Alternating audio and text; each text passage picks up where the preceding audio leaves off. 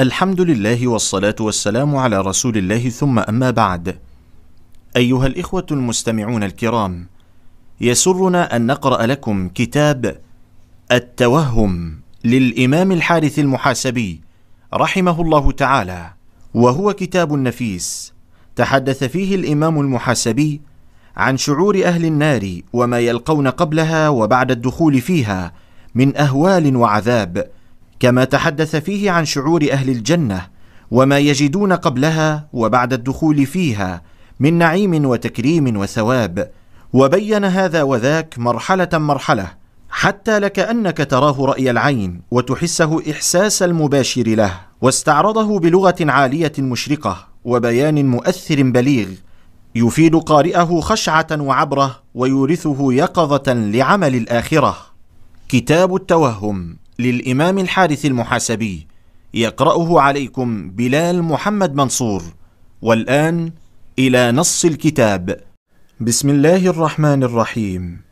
الحمد لله الواحد القهار العظيم الجبار الكبير المتعال الذي جعلنا للبلوى والاختبار وأعد لنا الجنة والنار فعظم لذلك الخطر وطال لذلك الحزن لمن عقل وادكر حتى يعلم أين المصير وأين المستقر لأنه قد عصى الرب وخالف المولى وأصبح وأمسى بين الغضب والرضا لا يدري أيهما قد حل ووقع له فعظم لذلك غمه وطال لذلك حزنه واشتد كربه حتى يعلم كيف عند الله حاله فإلى الله فارغب في التوفيق وإياه فسل العفو عن الذنوب وبه فاستعن في كل الأمور. فعجبت كيف تقر عينك أو كيف يزايل الوجل والإشفاق قلبك. وقد عصيت ربك واستوجبت بعصيانك غضبه وعقابه. والموت لا محالة نازل بك بكربه وغصصه ونزعه وسكراته. فكأنك قد نزل بك وشيكا سريعا. فتوهم نفسك وقد صرعت للموت صرعة لا تقوم منها إلا إلى الحشر إلى ربك. فتوهم نفسك في نزع الموت وكربه وغصصه وسكراته وغمه وقلقه. وقد بدأ الملك يجذب روحك من قدمك فوجدت ألم جذبه من أسفل قدميك ثم تدارك الجذب واستحث النزع وجذبت الروح من جميع بدنك فنشطت من أسفلك متصاعدة إلى أعلاك حتى إذا بلغ منك الكرب منتهاه وعمت آلام الموت جميع جسمك وقلبك وجل محزون مرتقب منتظر للبشرى من الله عز وجل بالغضب أو الرضا. وقد علمت أنه لا محيص لك دون أن تسمع إحدى البشريين من الملك الموكل بقبض روحك. فبين أنت في كربك وغمومك وألم الموت بسكراته وشدة حزنك لارتقابك إحدى البشريين من ربك إذ نظرت إلى صفحة وجه ملك الموت بأحسن الصورة أو بأقبحها ونظرت إليه مادا يده إلى فيك ليخرج روحك من بدنك فذلت نفسك لما عاينت ذلك وعاينت وجه ملك الموت وتعلق قلبك بماذا يفجأك من البشرى منه إذ سمعت صوته بنغمته أبشر يا ولي الله برضا الله وثوابه أو أبشر يا عدو الله بغضبه وعقابه فتستيقن حينئذ بنجاتك وفوزك ويستقر الأمر في قلبك فتطمئن إلى الله نفسك أو تستيقن بعطبك وهلاكك. ويحل الإياس قلبك وينقطع من الله عز وجل رجاؤك وأملك فيلزم حينئذ غاية الهم والحزن أو الفرح والسرور قلبك. حين انقضت من الدنيا مدتك وانقطع منها أثرك وحملت إلى دار من سلف من الأمم قبلك فتوهم نفسك حين استطار قلبك فرحا وسرورا أو ملئ حزنا وعبره بفترة القبر وهول مطلعه وروعة الملكين وسؤالهما فيه عن إيمانك بربك فمثبت من الله جل ثناؤه بالقول الثابت أو متحير شاك مخذول فتوهم أصواتهما حين يناديانك لتجلس لسؤالهما إياك ليوقفاك على مساءلتهما فتوهم جلستك في ضيق لحدك وقد سقطت أكفانك على حقويك والقطنة من عينيك عند قدميك. فتوهم ذلك ثم شخوصك ببصرك إلى صورتهما وعظم أجسامهما. فإن رأيتهما بحسن الصورة أيقن قلبك بالفوز والنجاة. وإن رأيتهما بقبح الصورة أيقن قلبك بالهلاك والعطب. فتوهم أصواتهما وكلامهما بنغماتهما وسؤالهما. ثم هو تثبيت الله إياك إن ثبتك أو تحييره إن خذلك. فتوهم جوابك باليقين أو بالتحير أو بالتلديد والشك. وتوهم إقبالهما عليك إن ثبتك الله عز وجل بالسرور.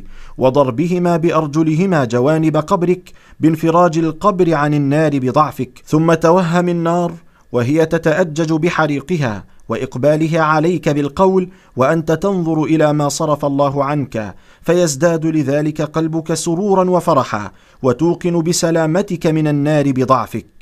ثم توهم ضربهما بأرجلهما جوانب قبرك وانفراجه عن الجنة بزينتها ونعيمها وقولهما لك يا عبد الله انظر إلى ما أعد الله لك فهذا منزلك وهذا مصيرك. فتوهم سرور قلبك وفرحك بما عاينت من نعيم الجنان وبهجة ملكها وعلمك أنك صائر إلى ما عاينت من نعيمها وحسن بهجتها. وإن تكن الأخرى فتوهم خلاف ذلك كله من الانتهار لك ومن معاينتك الجنة وقولهما لك انظر إلى ما حرمك الله عز وجل. ومعاينتك النار وقولهما لك انظر إلى ما أعد الله لك فهذا منزلك ومصيرك فأعظم بهذا خطرا وأعظم به عليك في الدنيا غما وحزنا حتى تعلم أي الحالتين في القبر حالك ثم الفناء والبلاء بعد ذلك حتى تنقطع الأوصال فتفنى عظامك ويبلى بدنك ولا يبلى الحزن أو الفرح من روحك. متطلعا للقيام عند النشور إلى غضب الله عز وجل وعقابه أو إلى رضا الله عز وجل وثوابه.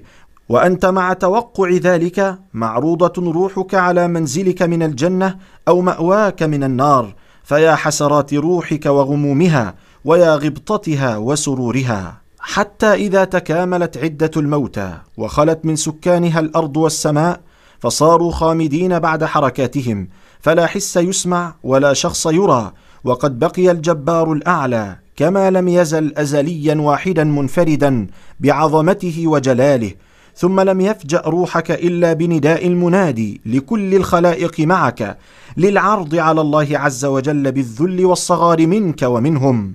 فتوهم كيف وقع الصوت في مسامعك وعقلك وتفهم بعقلك بأنك تدعى إلى العرض على الملك الأعلى فطار فؤادك وشاب رأسك للنداء لأنها صيحة واحدة بالعرض على ذي الجلال والإكرام والعظمة والكبرياء. فبينا انت فزع للصوت إذ سمعت بانفراج الأرض عن رأسك فوثبت مغبرا من قرنك إلى قدمك بغبار قبرك قائما على قدميك شاخصا ببصرك نحو النداء. وقد ثار الخلائق كلهم معك ثورة واحدة وهم مغبرون من غبار الأرض التي طال فيها بلاؤهم. فتوهم ثورتهم بأجمعهم بالرعب والفزع منك ومنهم. فتوهم نفسك بعريك ومذلتك وانفرادك بخوفك وأحزانك وغمومك. وهمومك في زحمة الخلائق عراة حفاة وهم صموت أجمعون بالذلة والمسكنة والمخافة والرهبة فلا تسمع إلا همس أقدامهم والصوت لمدة المنادي والخلائق مقبلون نحوه وأنت فيهم مقبل نحو الصوت ساع بالخشوع والذلة. حتى إذا وافيت الموقف ازدحمت الأمم كلها من الجن والإنس عراة حفاه. قد نزع الملك من ملوك الأرض ولزمتهم الذلة والصغار فهم أذل أهل الجمع وأصغرهم خلقة وقدرا بعد عتوهم وتجبرهم على عباد الله عز وجل في أرضه. ثم أقبلت الوحوش من البراري وذرى الجبال منكسة رؤوسها لذل يوم القيامة بعد توحشها وانفرادها من الخلائق.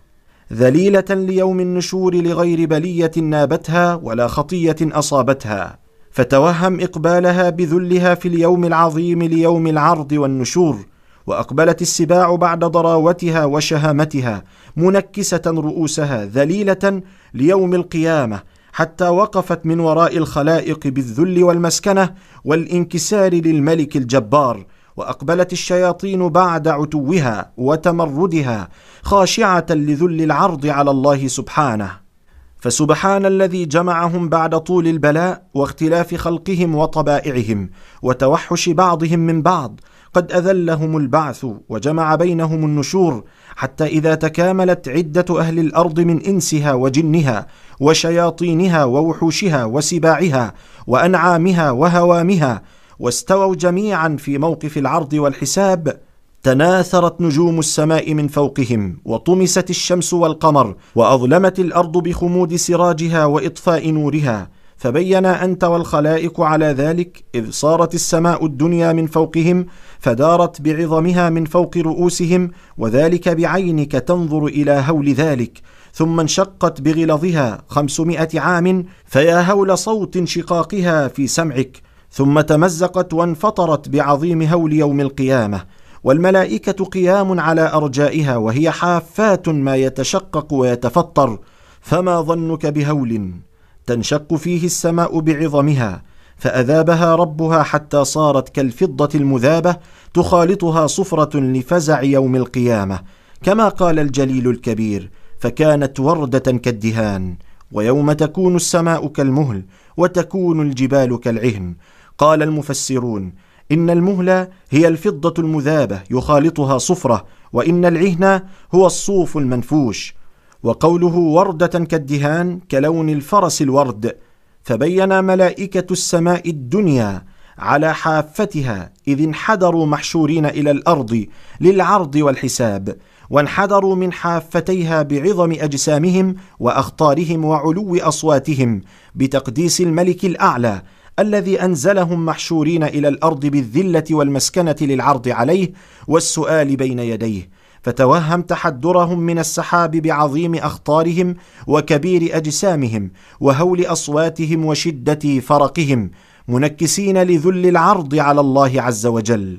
حدثني يحيى بن غيلان الأسلمي قال حدثنا رشدين بن سعد عن أبي السمح عن أبي قبيل عن عبد الله بن عمرو بن العاص عن النبي صلى الله عليه وسلم أنه قال لله ملك ما بين مواقع عينيه إلى آخر شفره مسيرة مئة عام. حدثنا يحيى بن غيلان قال حدثنا رشدين بن سعد عن ابن عباس بن ميمون اللخمي عن أبي قبيل عن عبد الله بن عمرو بن العاص عن النبي صلى الله عليه وسلم أنه قال لله عز وجل ملك ما بين شفري عينيه مئة عام. فيا فزعك وقد فزع الخلائق مخافة أن يكونوا أمروا بهم ومسألتهم إياهم أفيكم ربنا؟ ففزع الملائكة من سؤالهم إجلالا لمليكهم أن يكون فيهم. فنادوا بأصواتهم تنزيها لما توهمه أهل الأرض. سبحان ربنا ليس هو بينا ولكنه آت من بعد. حتى أخذوا مصافهم محدقين بالخلائق منكسين رؤوسهم لذل يومهم فتوهمهم وقد تسربلوا بأجنحتهم ونكسوا رؤوسهم في عظم خلقهم بالذل والمسكنة والخشوع لربهم. ثم كل شيء على ذلك وكذلك إلى السماء السابعة كل أهل سماء مضعفين بالعدد وعظم الأجسام وكل أهل سماء محدقين بالخلائق صفا واحدا.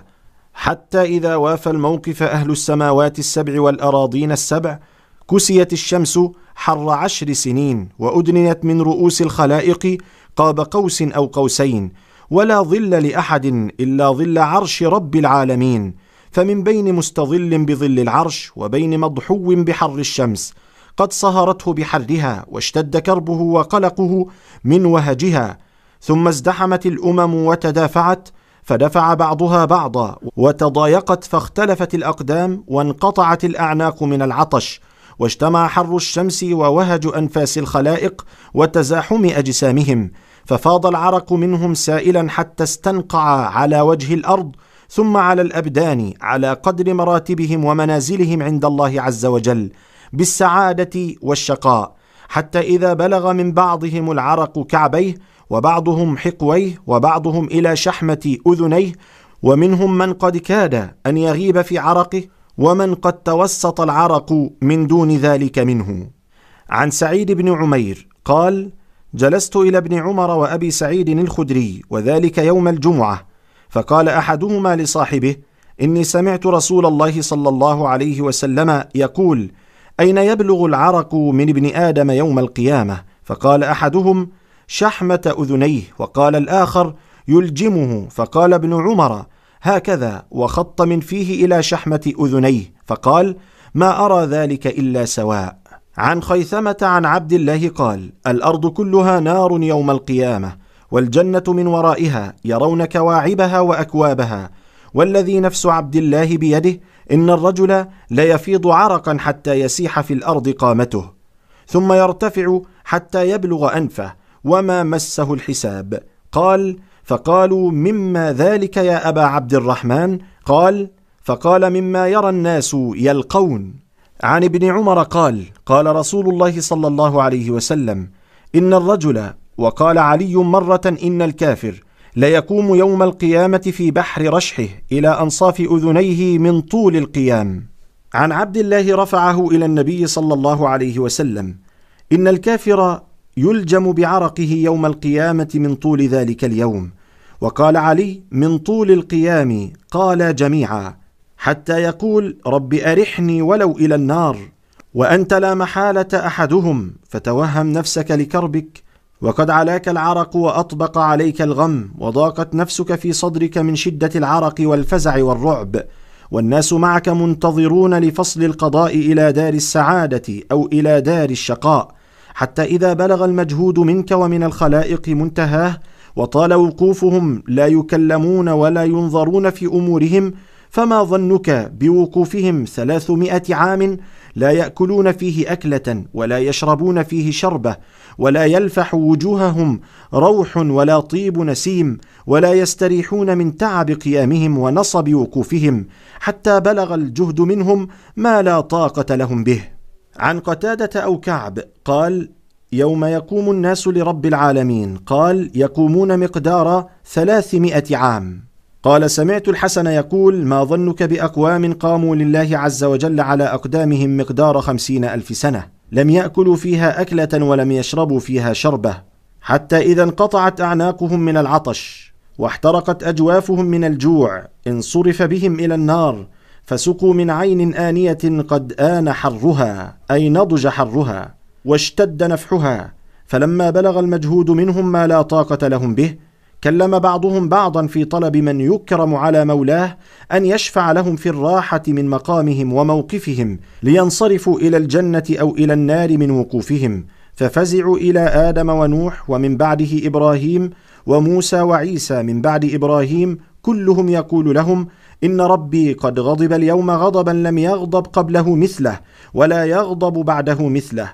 فكلهم يذكر شدة غضب ربه عز وجل وينادي بالشغل بنفسه فيقول نفسي نفسي. فيشتغل بنفسه عن الشفاعة لهم إلى ربهم لاهتمامه بنفسه وخلاصها.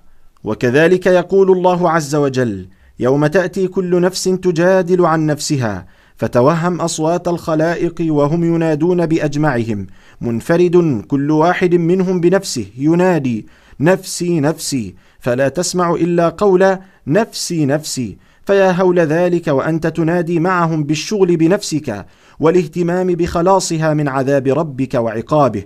فما ظنك بيوم ينادي فيه المصطفى آدم والخليل إبراهيم والكليم موسى والروح والكلمة عيسى مع كرامتهم على الله عز وجل وعظم قدر منازلهم عند الله عز وجل.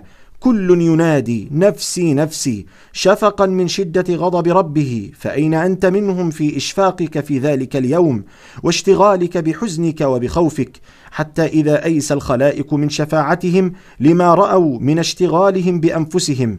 أتوا النبي محمدا صلى الله عليه وسلم فسألوه الشفاعة إلى ربهم فأجابهم إليها. ثم قام إلى ربه عز وجل واستأذن عليه فأذن له ثم خر لربه ثم فتح عليه من محامده والثناء عليه لما هو أهله وذلك كله بسمعك وأسماع الخلائق حتى أجابه ربه عز وجل إلى تعجيل عرضهم والنظر في أمورهم فبينما أنت مع الخلائق في هول القيامة وشدة كربها منتظرا متوقعا لفصل القضاء والحلول في دار النعيم أو الحزن إذ سطع نور العرش وأشرقت الأرض بنور ربها وأيقن قلبك بالجبار وقد أتى لعرضك عليه حتى كأنه لا يعرض عليه أحد سواك ولا ينظر إلا في أمرك. عن حميد بن هلال قال ذكر لنا أن الرجل يدعى يوم القيامة إلى الحساب فيقال يا فلان ابن فلان هلم إلى الحساب حتى يقول ما يراد أحد غيري مما يحضر به من الحساب. ثم نادى يا جبريل ائتني بالنار. فتوهمها وقد أتى جبريل فقال لها يا جهنم أجيبي. فتوهم اضطرابها وارتعادها بفرقها أن يكون الله عز وجل خلق خلقا يعذبها به. فتوهمها حين اضطربت وفارت وثارت ونظرت إلى الخلائق من بعد مكانها فشهقت إليهم وزفرت نحوهم وجذبت خزانها متوثبة على الخلائق غضبا لغضب ربها على من خالف أمره وعصاه. فتوهم صوت زفيرها وشهيقها وترادف قصبتها وقد امتلأ منه سمعك وارتفع له فؤادك وطار فزعا ورعبا ففر الخلائق هربا من زفيرها على وجوههم. وذلك يوم التنادي لما سمعوا بدوي زفيرها ولوا مدبرين وتساقطوا على ركبهم جثاة حول جهنم فأرسلوا الدموع من أعينهم فتوهم اجتماع أصوات بكاء الخلائق عند زفيرها وشهيقها وينادي الظالمون بالويل والثبور وينادي كل مصطفى وصديق ومنتخب وشهيد ومختار وجميع العوام نفسي نفسي. فتوهم أصوات الخلائق من الأنبياء فمن دون كل عبد منهم ينادي نفسي نفسي. وأنت قائلها فبين أنت مع الخلائق في شدة الأهوال ووجل القلوب إذ زفرت الثانية فيزداد رعبك ورعبهم وخوفك وخوفهم ثم زفرت الثالثة فتساقط الخلائق لوجوههم وتشخص بأبصارهم ينظرون من طرف خاشع خفي خوفا أن تلفهم فتأخذهم بحريقها. وانتصفت عند ذلك قلوب الظالمين فبلغت لدى الحناجر كاظمين. فكظموا عليها وقد غصت في حلوقهم وطارت الألباب وذهلت العقول من السعداء والأشقياء أجمعين. فلا يبقى رسول ولا عبد صالح مختار إلا ذهل لذلك عقله فأقبل الله عز وجل عند ذلك على رسله وهم أكرم الخلائق عليه وأقربهم إليه. لأنهم الدعاة إلى الله عز وجل والحجة على عباده وهم أقرب الخلائق إلى الله عز وجل في الموقف وأكرمهم عليه فيسألهم عما أرسلهم به إلى عباده وماذا ردوا عليهم من الجواب؟ فقال لهم ماذا أجبتم فردوا عليه الجواب عن عقول ذاهلة غير ذاكرة؟ فقالوا لا علم لنا إنك أنت علام الغيوب فأعظم به من هول تبالغ من رسل الله عز وجل في قربهم منه وكرامتهم حتى أذهل عقولهم فلم يعلموا بماذا أجابتهم أممهم. عن أبي الحسن الدمشقي قال قلت لأبي قرة الأسدي كيف صبر قلوبهم على أهوال يوم القيامة؟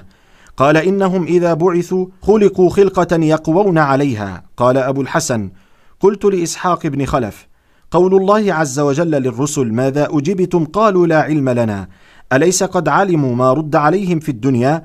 قال من عظم هول السؤال حين يسألون طاشت عقولهم فلم يدروا أي شيء أجيبوا في الدنيا فهم صادقون حتى تجلى عنهم بعد.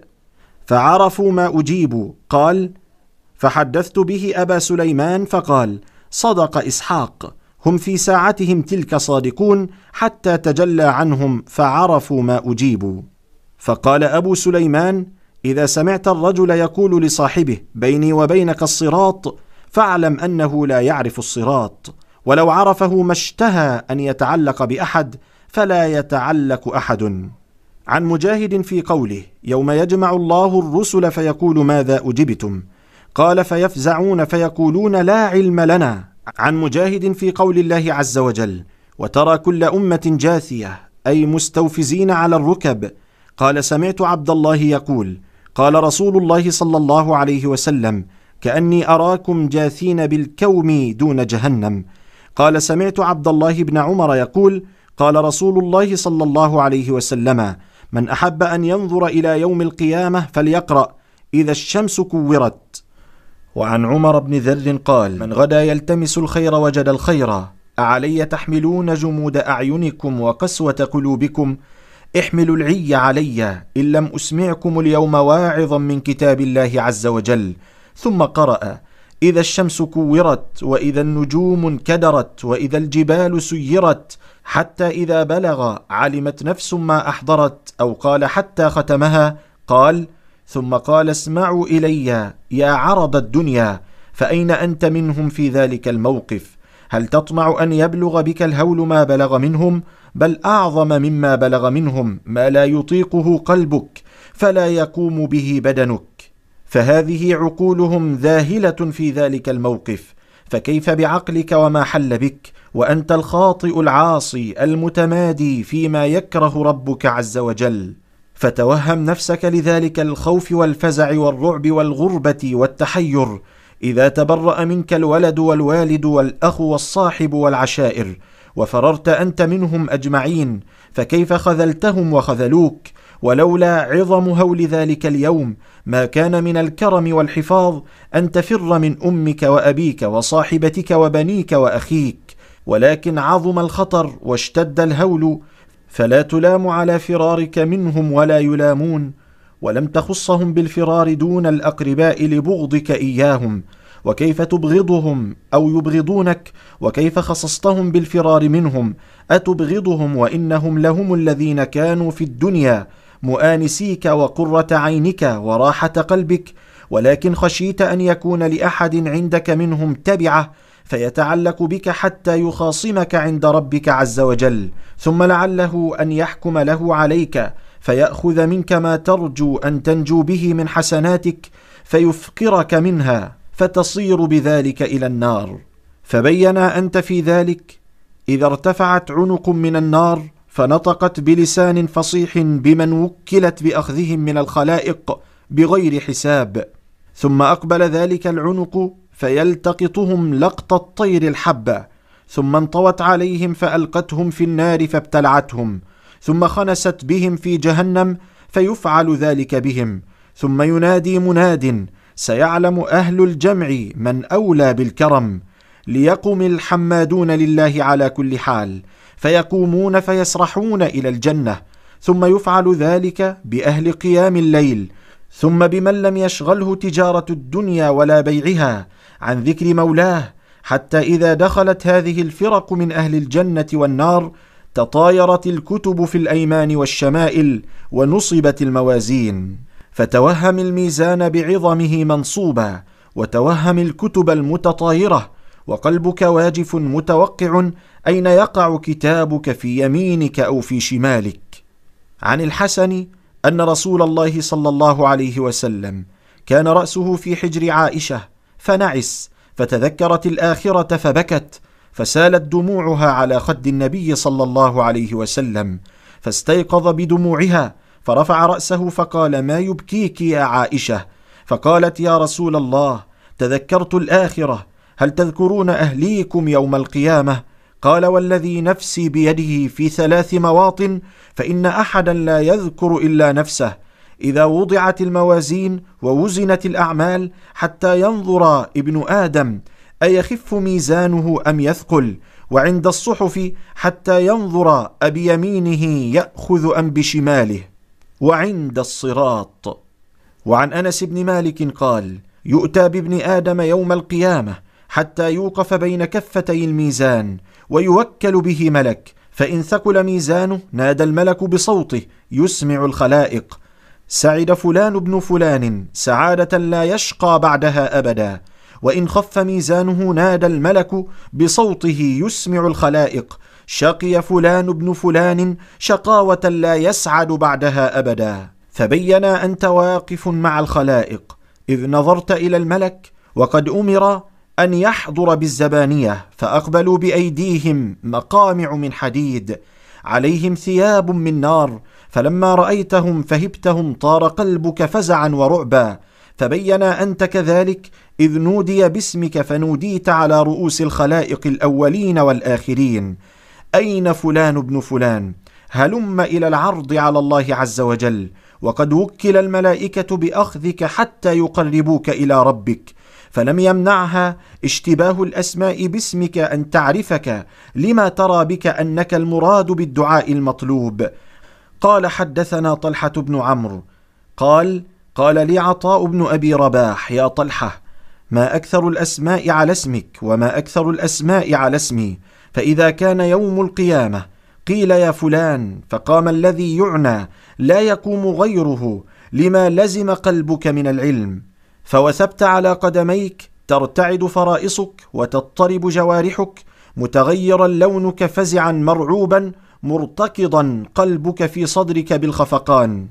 فلما عاينتك الملائكة الموكلون بأخذك قد حل بك الاضطراب بالارتعاد والمخافة علمت أنك أنت المراد من العباد. فأهوت إليك بأيديها فقبضت عليك بعنفها ثم جذبتك إلى ربك عز وجل كما تجذب الدواب المنقادة. تتخطى بك الصفوف محثوثا إلى العرض على الله عز وجل والوقوف بين يديه. وقد رفع الخلائق إليك أبصارهم وأنت مجذوب إلى ربك عز وجل فيما بينهم. فتوهم حين وقفت بالاضطراب والارتعاد يرعد قلبك. وتوهم مباشرة أيديهم على عضديك وغلظ أكفهم حين أخذوك.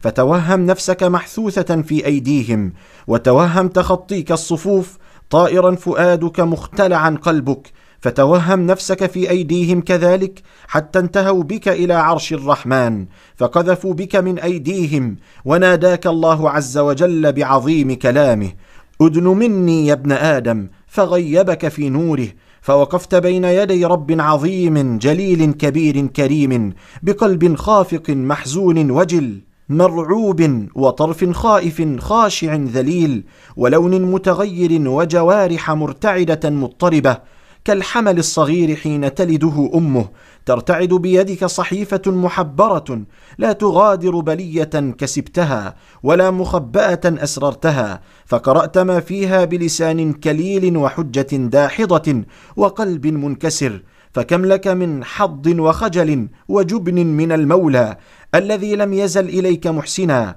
وعليك ساترا فبأي لسان تجيبه حين يسألك عن قبيح فعلك وعظيم جرمك؟ وبأي قدم تقف غدا بين يديه؟ وبأي نظر تنظر إليه؟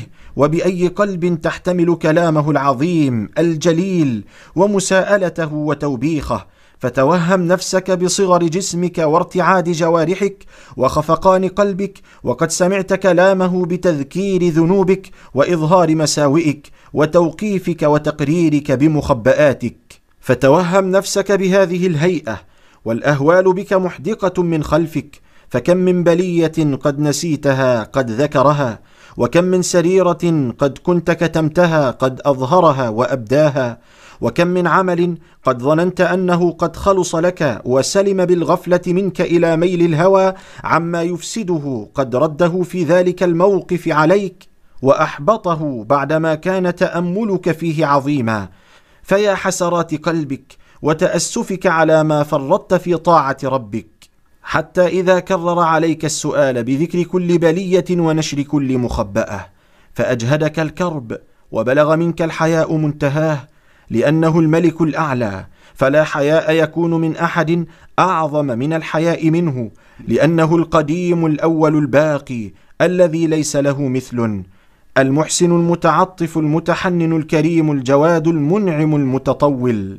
فما ظنك بسؤال من هو هكذا؟ وقد ابان عن مخالفتك إياه وقلة هيبتك له وحيائك منه ومبارزتك له فما ظنك بتذكيره إياك؟ مخالفته وقلة اكتراثك في الدنيا بالطاعة له ونظرك إليه إذ يقول يا عبدي أما أجللتني؟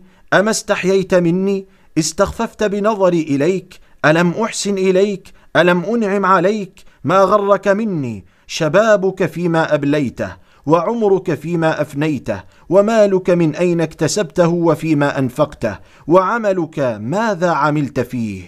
قال قال رسول الله صلى الله عليه وسلم ما منكم من أحد إلا سيسأله رب العالمين ليس بينه وبينه حجاب ولا ترجمان. وقال سمعت عدي بن حاتم قال شهدت رسول الله صلى الله عليه وسلم في حديث الله ليقفن أحدكم بين يدي الله تبارك وتعالى ليس بينه وبينه حجاب يحجبه ولا بينه وبينه ترجمان يترجم عنه. فيقول ألم أنعم عليك؟ ألم أوتك مالا؟ فيقول بلى. فيقول ألم أرسل إليك رسولا؟ فيقول بلى. ثم ينظر عن يمينه فلا يرى إلا النار ثم ينظر عن شماله فلا يرى إلا النار. فليتق أحدكم النار ولو بشق تمرة. فإن لم يجد فبكلمة طيبة. وقال سمعت عبد الله بن مسعود بدأ باليمين قبل الحديث فقال ما منكم من أحد إلا سيخلو الله عز وجل به كما يخلو أحدكم بالقمر ليلة البدر ثم يقول يا ابن آدم ما غرك بي؟ يا ابن آدم ما عملت فيما علمت؟ يا ابن آدم ماذا أجبت المرسلين؟ وعن ابن مسعود أنه بدأ باليمين فقال والله ما منكم من أحد إلا سيخلو به الله عز وجل كما يخلو أحدكم بالقمر ليلة البدر ثم يقول يا ابن آدم ما غرك بي؟ يا ابن آدم ما عملت لي؟ يا ابن آدم ما استحييت مني؟ يا ابن آدم ماذا أجبت المرسلين؟ يا ابن آدم ألم أكن رقيبا على عينيك وأنت تنظر بهما إلى ما لا يحل لك؟ ألم أكن رقيبا على أذنيك وأنت تستمع بهما إلى ما لا يحل لك؟ ألم أكن رقيبا على لسانك وأنت تنطق بما لا يحل لك؟ ألم أكن رقيبا على يديك وأنت تبطش بهما إلى ما لا يحل لك؟ ألم أكن رقيبا على رجليك وأنت تمشي بهما إلى ما لا يحل لك؟ ألم أكن رقيبا على قلبك وأنت تهم بما لا يحل لك؟ أم أنكرت قربي منك وقدرتي عليك؟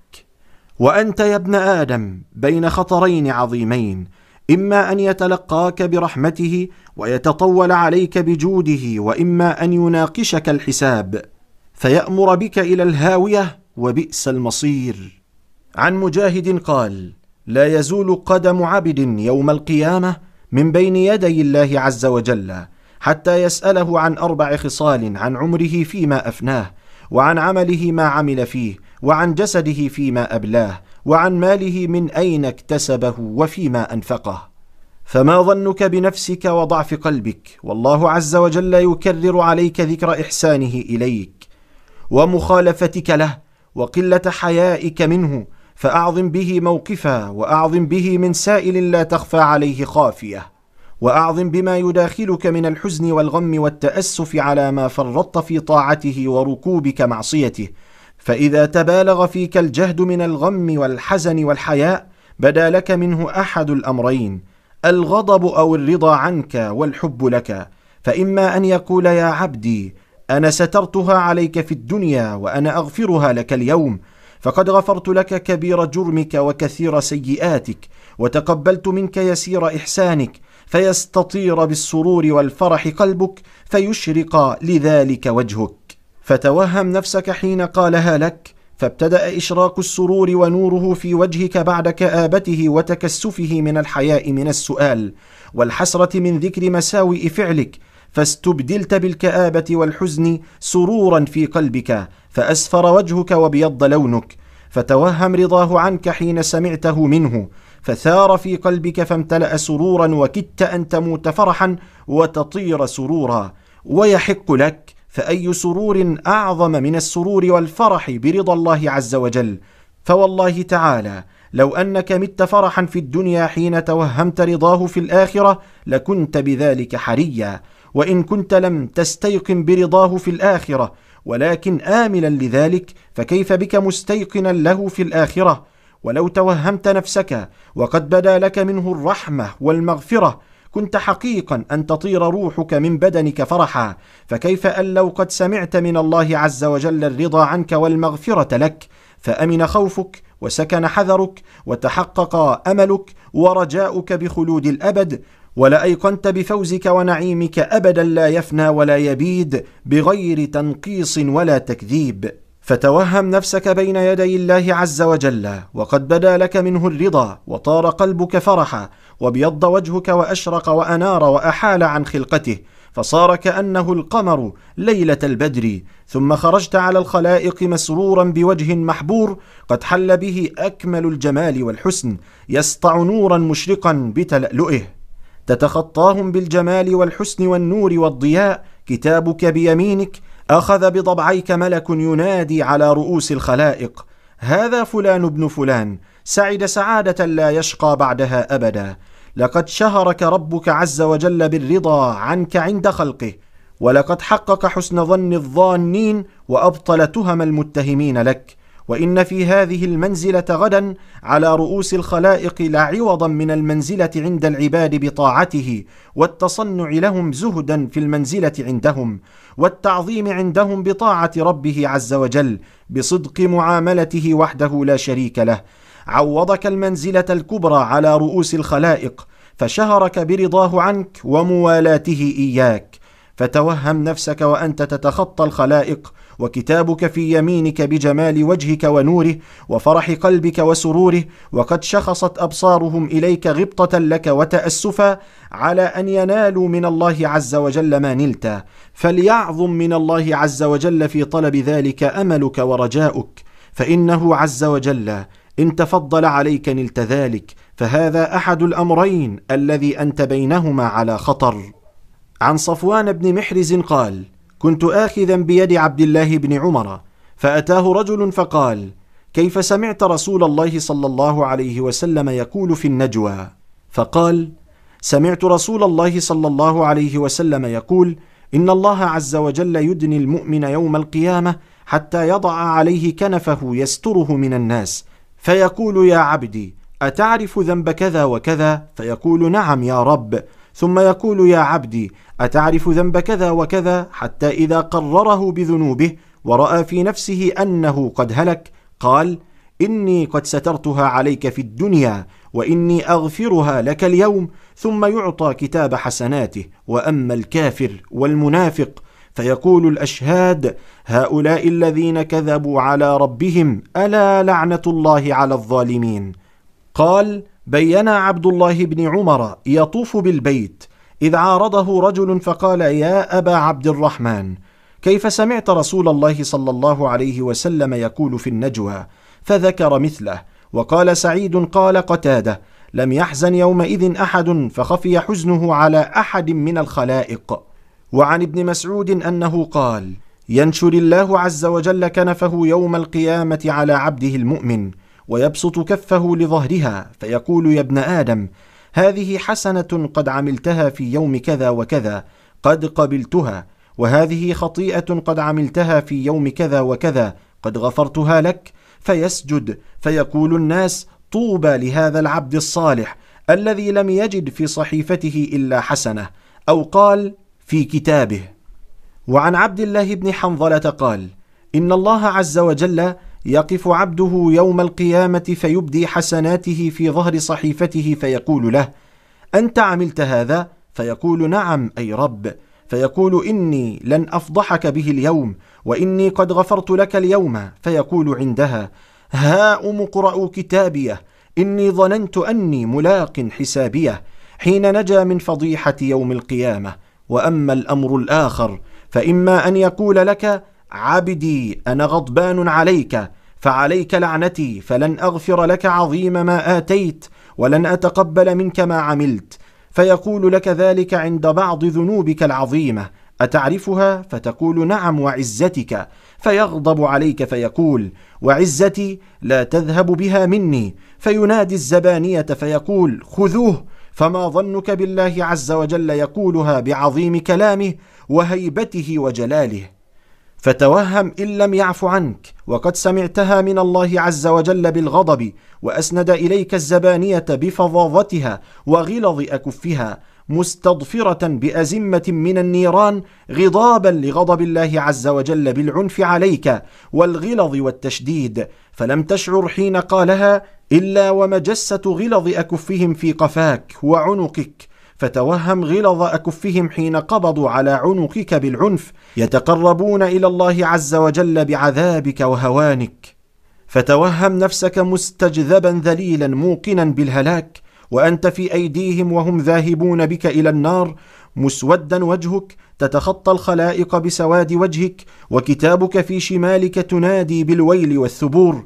والملك آخذ بضبعيك ينادي هذا فلان ابن فلان شقي شقاء لا يسعد بعده أبدا لقد شهرك بالغضب والسخط عليك ولقد تمت فضيحتك عند خلقه فأخلف حسن ظن الظانين بك وحقق تهم المتهمين لك ولعله إن فعل ذلك بك فلعله بتصنعك لطاعته عند عباده بطلب المنزلة عندهم بسقوط المنزلة والجاه عنده ففضحك عند من آثرته عليه في المعاملة ورضيت بحمده على طاعة ربك عز وجل عوضا من حمده إياك تبارك وتعالى. فتوهم ذلك ثم توهمه واذكر هذا الخطر وكن مفكرا حذرا أي الأمرين يرتفع بك وأي الأمرين قد أعد لك. عن كعب قال إن الرجل ليؤمر به إلى النار فيبتدره مائه ألف ملك. قال أبو عبد الله وقد بلغني أنه إذا وقف العبد بين يدي الله عز وجل فطال وقوفه تقول الملائكة ما لك من عبد عليك لعنة الله؟ أبكل هذا؟ بارزت الله عز وجل وقد كنت تظهر في الدنيا علانية حسنة. قال أبو عبد الله ولقد بلغني أيضا أنه إذا حوسب فوبخ بكثرة أعماله الخبيثة. تقول الملائكة ما لك من آدمي عليك لعنة الله؟ أبكل هذا بارزت الله عز وجل وقد كنت تظهر الحسن في الدنيا؟ قال من تحبب إلى الناس بما لا يحب الله عز وجل وبارز الله عز وجل بما يكره لقي الله عز وجل وهو عليه ساخط وله ماقت ثم قال أبو عبد الله وهو يحدث والله عز وجل ما أمسيت اسفا علي وعليكم ومع ذلك الجسر بدقته وزلله وهوله وعظيم خطره قدامك فتوهم ما حل من الوجل بفؤادك. حين رفعت طرفك فنظرت إليه مضروبا على جهنم بدقته ودحوضه وجهنم تخفق بأمواجها من تحته فيا له من منظر ما افظعه وأهوله.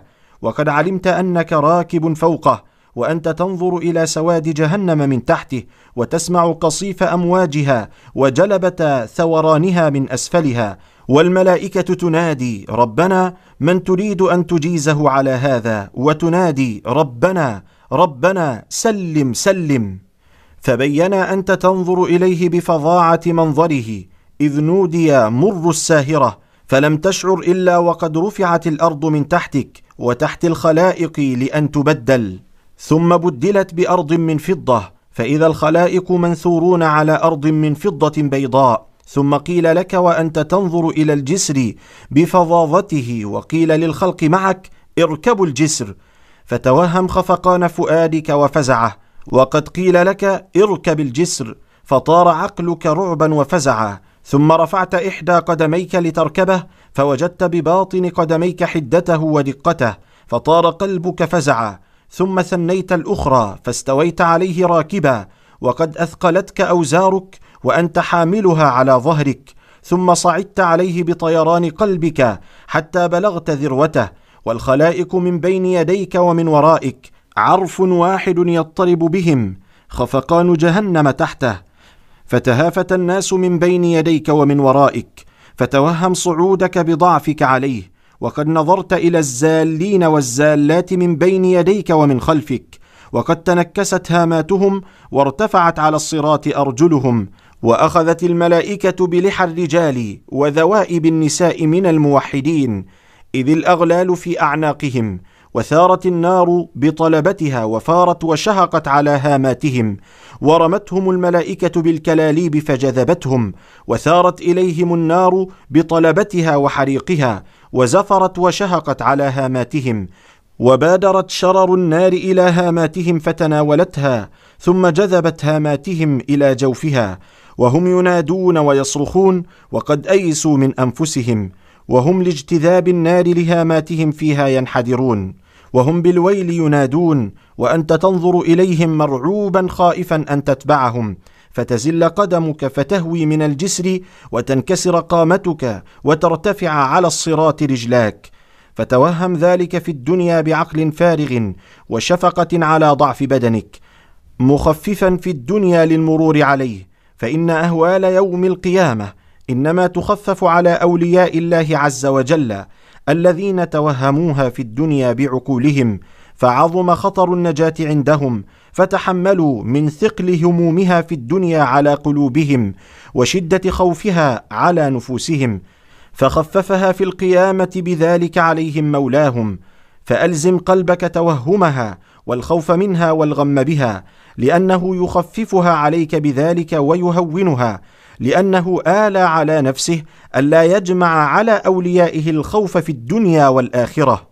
فتوهم ممرك على الجسر بشدة الخوف وضعف البدن وان يكن مغضوبا عليك غير معفي عنك ولم تشعر إلا وقد زلت قدمك عن الصراط. فتوهم نفسك إن لم يعف عنك أن زلت رجلك عن الصراط. فقلت في نفسك مع ذلك ذهبت أبدا هذا الذي كنت أحاذر وأخاف وطار عقلك ثم زلت الأخرى فتنكست هامتك وارتفعت عن الصراط رجلاك فلم تشعر إلا والكلوب قد دخل في جلدك ولحمك فجذبت به وبادرت إليك النار ثائرة غضبانة لغضب مولاها فهي تجذبك وأنت تهوي من الجسر وتنادي حين وجدت مس نفحها ويلي ويلي وقد غلب على قلبك الندم والتأسف ألا كنت أرضيت الله عز وجل فرضي عنك وأقلعت عما يكره قبل أن تموت فغفر لك حتى إذا صرت في جوفها التحمت عليك بحريقها وقلبك قد بلغ غاية حرقته ومضيضه فتورمت في أول ما ألقيت فيها. ونادى الله عز وجل النار وأنت مكبوب على وجهك تنادي بالويل والثبور.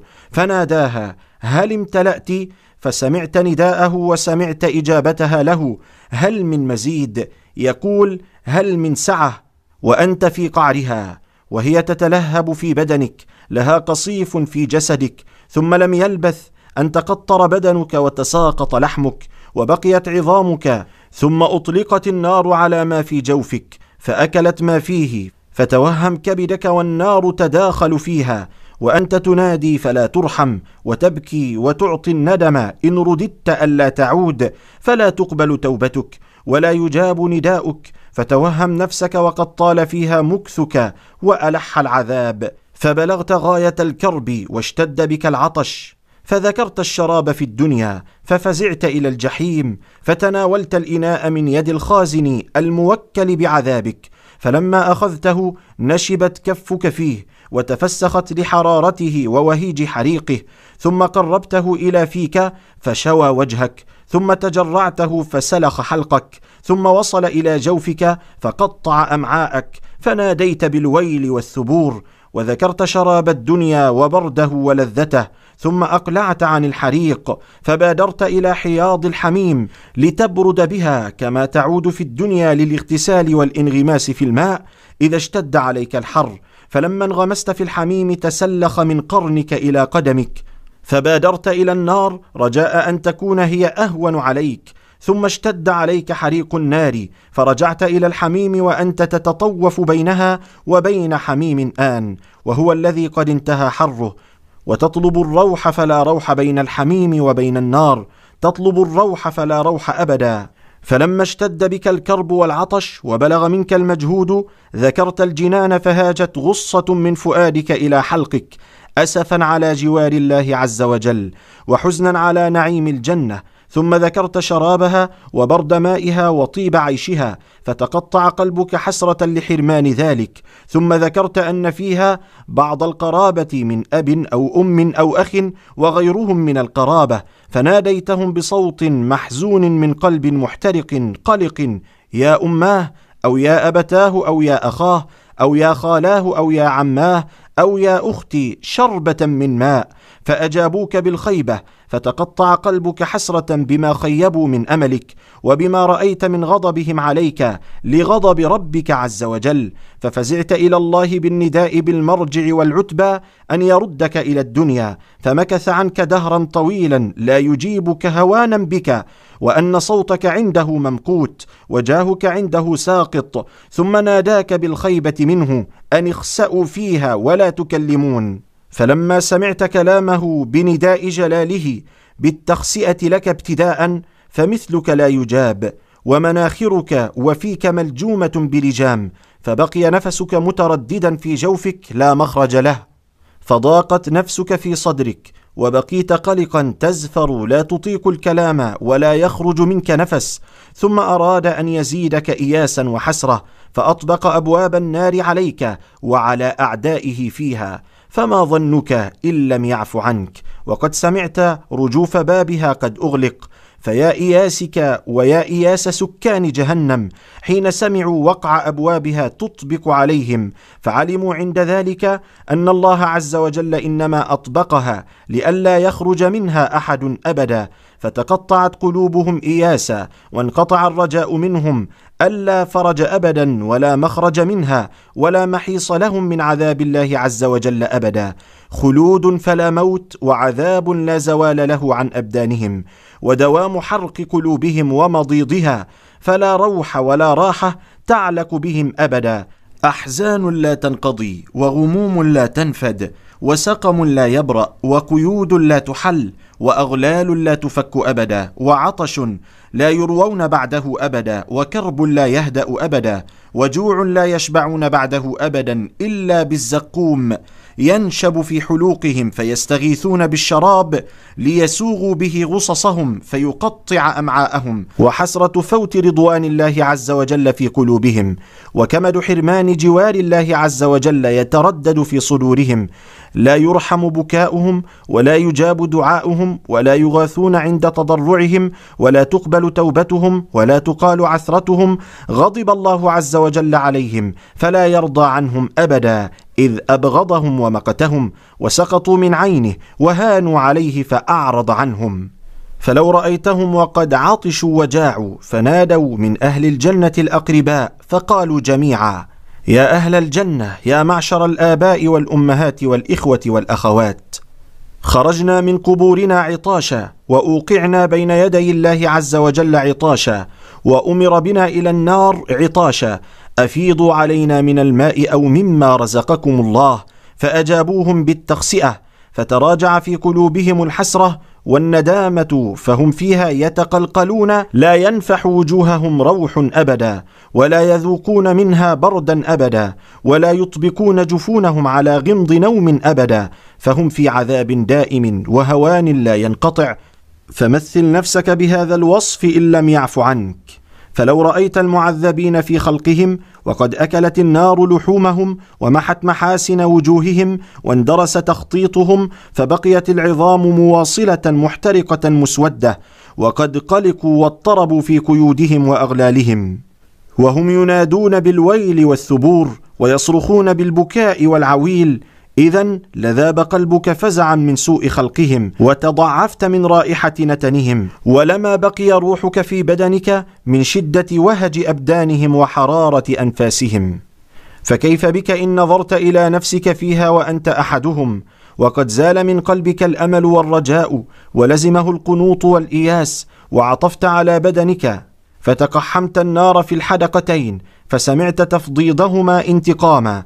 وبدلا من نظرك إلى ما لا يحب ولا يرضى ودخلت النار في مسامعك فتسمع لها قصيفا وجلبة والتحفت عليك فنفضت منك العظام ودوبت اللحام واطلعت على الجوف فأكلت الكبد والأحشاء فغلبت على قلبك الحسرة والندامة والتأسف. فتوهم ذلك بعقل فارغ رحمة لضعفك وارجع عما يكره مولاك وترضي ربك عسى أن يرضى عنك. وأعذ به بعقلك واستقله يقلك عثراتك وابك من خشيته عسى أن يرحمك ويقيل عثراتك فإن الخطر عظيم وإن البدن ضعيف والموت منك قريب والله جل جلاله مع ذلك مطلع يراك وناظر لا يخفى عليه منك سر ولا علانية فاحذر نظره بالمقت والبغضة والغضب والقلاء وأنت لا تشعر فرحا أو قرير العين فاحذر الله عز وجل وخفه واستح منه وأجله ولا تستخف بنظره ولا تتهاون باطلاعه وأجل مقامه عليك وعلمه بك وافرقه واخشه قبل أن يأخذك بغتة وليرى أثر مصيبة مخالفتك له ليعلم ما قد بلغ منك خلافه فيعظم حزنك ويشتد غمك بمخالفته وليعلم أنه قد بلغ إليك خلافه. فإن علم ذلك منك صفح عنك وعفى عنك فلا تتعرض لله عز وجل فإنه لا طاقة لك بغضبه ولا قوة لعذابه ولا صبر لك على عقابه ولا صبر عندك عن جواره فتدارك نفسك قبل لقائه فكأنك بالموت قد نزل بك بغتة فتوهم ما وصفت لك فإنما وصفت بعض الجمل فتوهم ذلك بعقل فارغ موقن عارف بما قد جنيت على نفسك وما استوجبت بجنايتك وفكر في مصيبتك في دينك وليرى الله عز وجل عليك أثر المصيبة لعله أن يرحمك فيتجاوز عنك لمغفرته وعفوه إن كنت من أهل العفو والتجاوز فتوهم إن تفضل الله عز وجل عليك بالعفو والتجاوز ممرك على الصراط ونورك معك يسعى بين يديك وعن يمينك وكتابك بيمينك مبيض وجهك وقد فصلت من بين يدي الله عز وجل وأيقنت برضاه عنك. وأنت على الصراط مع زمر العابدين ووفود المتقين والملائكة تنادي سلم سلم والوجل مع ذلك لا يفارق قلبك ولا قلوب المؤمنين تنادي وينادون ربنا أتمم لنا نورنا واغفر لنا إنك على كل شيء قدير فتدبر حين رأوا المنافقين طفئ نورهم وهاج الوجل في قلوبهم فدعوا بتمام النور والمغفرة فتوهم نفسك وأنت تمر خفيفا مع الوجل فتوهم ممرك على قدر خفة أوزارك وثقلها فتوهم نفسك وقد انتهيت إلى آخره فغلب على قلبك النجاة وعلى عليك الشفق وقد عاينت نعيم الجنان وأنت على الصراط. فتطلع قلبك إلى جوار الله عز وجل واشتاق إلى رضا الله حتى إذا صرت إلى آخره خطوت بإحدى رجليك إلى العرصة التي بين آخر الجسر وبين باب الجنة فوضعتها على العرصة التي بعد الصراط وبقيت القدم الأخرى على الصراط والخوف والرجاء قد اعتليا في قلبك وغلبا عليك ثم ثنيت بالأخرى فجزت الصراط كله واستقرت قدماك على تلك العرصة. وزلت عن الجسر ببدنك وخلفته وراء ظهرك وجهنم تضطرب من تحت من يمر عليها وتثب على من زل عنه مغتاظة تزفر عليه وتشهق إليه. ثم التفت إلى الجسر فنظرت إليه باضطراب ونظرت إلى الخلائق من فوقه وإلى جهنم من تحته تثب وتزفر على الذين زلزلوا عن الصراط. لها في رؤوسهم وأنحائهم قصيف. فطار قلبك فرحا إذ رأيت عظيم ما نجاك الله منه فحمدت الله وازددت له شكرا إذ نجوت بضعفك من النار وخلفت النار وجسرها من وراء ظهرك متوجها إلى جوار ربك ثم خطوت امنا إلى باب الجنة قد امتلأ قلبك سرورا وفرحا فلا تزل في ممرك بالفرح والسرور حتى توافي أبوابها فإذا وافيت بابها استقبلك بحسنه فنظرت إلى حسنه ونوره وحسن صورة الجنة وجدرانها وقلبك مستطير فرح مسرور متعلق بدخول الجنة حين وافيت بابها أنت وأولياء الرحمن فتوهم نفسك في ذلك الموكب وهم أهل كرامة الله ورضوانه. مبيضة وجوههم مشرقة برضا الله مسرورون فرحون مستبشرون. وقد وافيت باب الجنة بغبار قبرك وحر المقام ووهج تعب ما مر بك. فنظرت إلى العين التي أعدها الله لأوليائه وإلى حسن مائها فانغمست فيها مسرورا لما وجدت من برد مائها وطيبه. فوجدت له بردا وطيبا فذهب عنك بحزن المقام وطهرك من كل دنس وغبار. وأنت مسرور لما وجدت من طيب مائها لما باشرته وقد أفلت من وهج الصراط وحره لأنه قد يوافي بابها من أحرقت النار بعض جسده بلفحها وقد بلغت منه فما ظنك وقد انفلت من حر المقام ووهج أنفاس الخلائق ومن شدة توهج حر الصراط فوافيت باب الجنة بذلك فلما نظرت إلى العين قذفت بنفسك فيها فتوهم فرحة فؤادك لما باشر برد مائها بدنك بعد حر الصراط ووهج القيامة. وأنت فرح لمعرفتك أنك إنما تغتسل لتتطهر لدخول الجنة والخلود فيها. فأنت تغتسل منها دائبا ولونك متغير حسنا وجسدك يزداد نضرة وبهجة ونعيما. ثم تخرج منها في أحسن الصورة وأتم النور. فتوهم فرح قلبك حين خرجت منها فنظرت إلى كمال جمالك ونضارة وجهك وحسنه وأنت عالم موقن بأنك تتنظف للدخول إلى جوار ربك ثم تقصد إلى العين الأخرى فتتناول من بعض آنيتها فتوهم نظرك إلى حسن الإناء وإلى حسن الشراب وأنت مسرور بمعرفتك أنك إنما تشرب هذا الشراب لتطهر جوفك من كل غل وجسدك ناعم أبدا حتى إذا وضعت الإناء على فيك ثم شربته وجدت طعم شراب لم تذق مثله ولم تعود شربه فيسلس من فيك إلى جوفك فطار قلبك سرورا لما وجدت من لذته. ثم نقى جوفك من كل آفة فوجدت لذة طهارة صدرك من كل طبع كان فيه ينازعه إلى الغموم والهموم والحرص والشدة والغضب والغل. فيا برد طهارة صدرك ويا روح ذلك على فؤادك حتى إذا استكملت طهارة القلب والبدن واستكمل أحباء الله ذلك معك والله مطلع يراك ويراهم.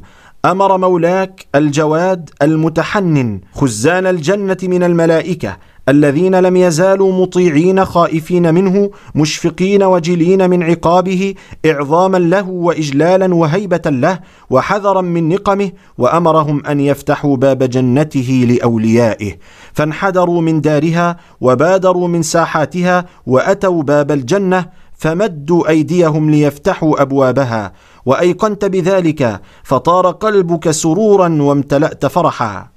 وسمعت حسن صرير أبوابها فعلاك السرور وغلب على فؤادك فيا سرور قلوب المفتوح لهم باب جنة رب العالمين. فلما فتح لهم بابها هاج نسيم طيب الجنان وطيب جري مائها فنفح وجهك وجميع بدنك وثارت ارايح الجنة العابقة الطيبة وهاج ريح الإذفر وزعفرانها المونع وكافورها الأصفر وعنبرها الأشهب وأرياح طيب ثمارها وأشجارها وما فيها من نسيمها فتداخلت تلك الارايح في مشامك حتى وصلت إلى دماغك وصار طيبها في قلبك وفاض من جميع جوارحك ونظرت بعينك إلى حسن قصورها وتأسيس بنيانها من طرائق الجندل الأخضر من الزمرد والياقوت الأحمر والدر الأبيض قد سطع منه نوره وبهاؤه وصفاؤه. فقد أكمله الله في الصفاء والنور ومازجه نور ما في الجنان. ونظرت إلى حجب الله وفرح فؤادك لمعرفتك أنك إذا دخلتها فإن لك فيها الزيادات والنظر إلى وجه ربك. فاجتمع طيب أرايح الجنة وحسن بهجة منظرها وطيب نسيمها وبرد جوها. وذلك أول روح وطيب نفح وجهك. فتوهم نفسك مسرورا بالدخول لعلمك أنها يفتح بابها لك والذين معك أولياء الله وفرحك بما تنظر إليه من حسن بهجتها وما وصل إلى فؤادك من طيب رائحتها وما باشر وجهك وبدنك من طيب جوها وبرد نسيمها. فتوهم نفسك مسرورا بالدخول لعلمك أنها يفتح بابها لك والذين معك أولياء الله وفرحك بما تنظر إليه من حسن بهجتها وما وصل إلى فؤادك من طيب رائحتها وما باشر وجهك وبدنك من طيب جوها وبرد نسيمها. فتوهم نفسك أن تفضل الله عليك بهذه الهيئة. فلو مت فرحا لكان ذلك يحق لك. إذا فتحوا بابها أقبلوا عليك ضاحكين في وجهك ووجوه أولياء الله معك. ثم رفعوا أصواتهم يحلفون بعزه ما ضحكنا قط منذ خلقنا إلا إليكم ونادوكم سلام عليكم فتوهم حسن نغماتهم وطيب كلامهم وحسن تسليمهم في كمال صورهم وشدة نورهم ثم أتبعوا السلام بقولهم طبتم فادخلوها خالدين فأثنوا عليهم بالطيب والتهذيب من كل دنس ودرن وغل وغش وكل آفة دين أو دنيا ثم أذنوا لهم على الله بالدخول في جواره ثم أخبروهم أنهم باقون فيها أبدا فقالوا طبتم فادخلوها خالدين. فلما سمعت الأذن وأولياء الله معك بادرتم الباب بالدخول فكظت الأبواب من الزحام. كما قال عتبة بن غزوان قال النبي صلى الله عليه وسلم لانقضاضهم على باب الجنة أهم إلي من شفاعتي. فكظ من الزحام فما ظنك بأبواب مسيرة أربعين عاما كظيظة من زحام أولياء الرحمن. فأكرم بهم من مزدحمين مبادرين إلى ما قد عاينوا من حسن القصور من الياقوت والدر. فتوهم نفسك أن عفى الله عنك في تلك الزحمة مبادرا مع مبادرين مسرورا مع مسرورين. بأبدان قد طهرت ووجوه قد أشرقت وأنارت فهي كالبدر قد سطع من أعراضهم كشعاع الشمس. فلما جاوزت بابها وضعت قدميك على تربتها وهي مسك أذفر ونبت الزعفران المونع. والمسك مصبوب على أرض من فضة والزعفران نابت حولها فذلك أول خطوة خطوتها في أرض البقاء بالأمن من العذاب والموت. فأنت تتخطى في ترب المسك ورياض الزعفران وعيناك ترمقان حسن بهجة الدر من حسن أشجارها وزينة تصويرها فبين أنت تتخطى في عرصات الجنان في رياض الزعفران وكثبان المسك إذ نودي في أزواجك وولدانك وخدامك وغلمانك وقهارمتك إن فلانا قد أقبل. فأجابوا واستبشروا لقدومك كما يبشر أهل الغائب في الدنيا بقدومه كما قال علي بن أبي طالب رضي الله عنه فبينما أنت تنظر إلى قصورك إذ سمعت جلبتهم وتبشيشهم فاستطرت لذلك فرحا فبينما أنت فرح مسرور بغبطتهم لقدومك لما سمعت أجلابهم فرحا بك. إذ ابتدرت القهارمة إليك وقامت الولدان صفوفا لقدومك فبينما أتت القهارمة مقبلة إليك إذ استخف أزواجك للعجلة فبعثت كل واحدة منهن بعض خدمها لينظر إليك مقبلا ويسرع بالرجوع إليها بقدومك لتطمئن إليه فرحا وتسكن إلى ذلك سرورا. فنظر إليك الخدم قبل أن تلقاك قهارمتك ثم بادر رسول كل واحدة منهن إليها فلما أخبرها بقدومك قالت كل واحدة منهن لرسولها أنت رأيته من شدة فرحها بذلك ثم أرسلت كل واحدة منهن رسولا آخر فلما جاءت البشارات بقدومك إليهن لم يتمالكن أنفسهن فرحا فأردنا الخروج إليك مبادرات إلى لقائك لولا أن الله كتب القصر لهن في الخيام إلى قدومك كما قال مليكك حور مقصورات في الخيام فوضعن أيديهن على عضائد أبوابهن وأذرعهن برؤوسهن ينظرن متى تبدو لهن صفحة وجهك فيسكن طول حنينهن وشدة شوقهن إليك وينظرن إلى قرير أعينهن ومعدن راحتهن وأنسهن إلى ولي ربهن وحبيب مولاهن. فبين انت ترفل في كثبان المسك ورياض الزعفران وقد رميت ببصرك إلى حسن بهجة قصورك إذ استقبلك قهارمتك بنورهم وبهائهم. فاستقبلك أول قهرمان لك فأعظمت شأنه وظننت أنه من ملائكة ربك. فقال لك يا ولي الله إنما أنا قهرمانك وكلت بأمرك ولك سبعون ألف قهرمان سواي ثم تتابعه القهارمة ببهائهم ونورهم كل يعظمك ويسلم عليك بالتعظيم لك. فتوهم قلبك في الجنان وقد قامت بين يديك قهارمتك معظمين لك. ثم الوصفاء والخدام فاستقبلوك كأنهم اللؤلؤ المكنون فسلموا عليك. ثم أقبلوا بين يديك فتوهم تبخترك في موكب من قهارمتك وخدامك يزفونك زفا إلى قصورك وما أعد لك مولاك ومليكك. فلما أتيت باب قصرك فتحت الحجاب أبوابك ورفعت لك الستور وهم قيام على أقدامهم لك معظمين. فتوهم ما عاينت حين فتحت أبواب قصورك ورفعت ستوره من حسن بهجة مقاصيره وزينة أشكاره وحسن رياضه وتلألؤ صحنه ونور ساحاته فبين أنت تنظر إلى ذلك إذ بادرت البشرى من خدامك ينادون أزواجك هذا فلان ابن فلان قد دخل باب قصره فلما سمعن نداء البشراء بقدومك ودخولك توثبن من الفرش على الأسرة في الحجال وعينك ناظرة إليهن في جوف الخيام والقباب فنظرت إلى وثوبهن مستعجلات قد استخفهن الفرح والشوق إلى رؤيتك. فتوهم تلك الأبدان الرخيمة الرعبوبة الخريدة الناعمة يتوثبن بالتهادي والتبختر. فتوهم كل واحدة منهن حين وثبت في حسن حللها وحليتها بصباحة وجهها وتثني بدنها بنعمته. فتوهم انحدارها مسرعة بكمال بدنها نازلة عن سريرها إلى صحن قبتها وقرار خيمتها فوثبن حتى أتينا أبواب خيامهن وقبابهن ثم أخذن بأيديهن عضائد أبواب خيامهن للقصر الذي ضرب عليهن إلى قدومك فقمن آخذات بعضائد أبوابهن ثم خرجن برؤوسهن ووجوههن ينحدرن من أبواب قبابهن متطلعات ينظرن إليك.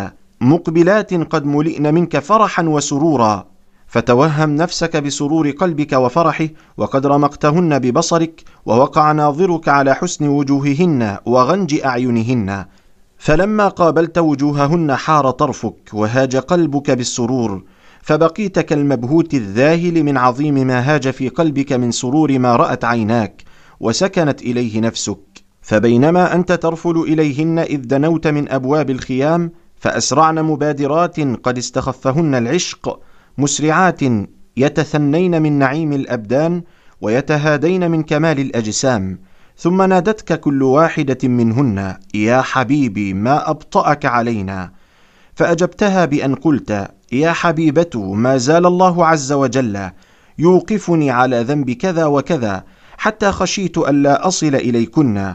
فمشينا نحوك في السندس والحرير يثرن المسك ويحركن نبت الزعفران بأذيال حللهن وخلاخيلهن استعجالا إليك وشوقا وعشقا لك فأول من تقدمت منهن إليك مدت إليك بنانها ومعصمها وخاتمها كما قال النبي صلى الله عليه وسلم فتوهم حسن بنان أنشئ من الزعفران والكافور ونعم في الجنان الألف من الدهور فتوهمه حين مدته إليك يتلألأ نورا ويضيء إشراقا.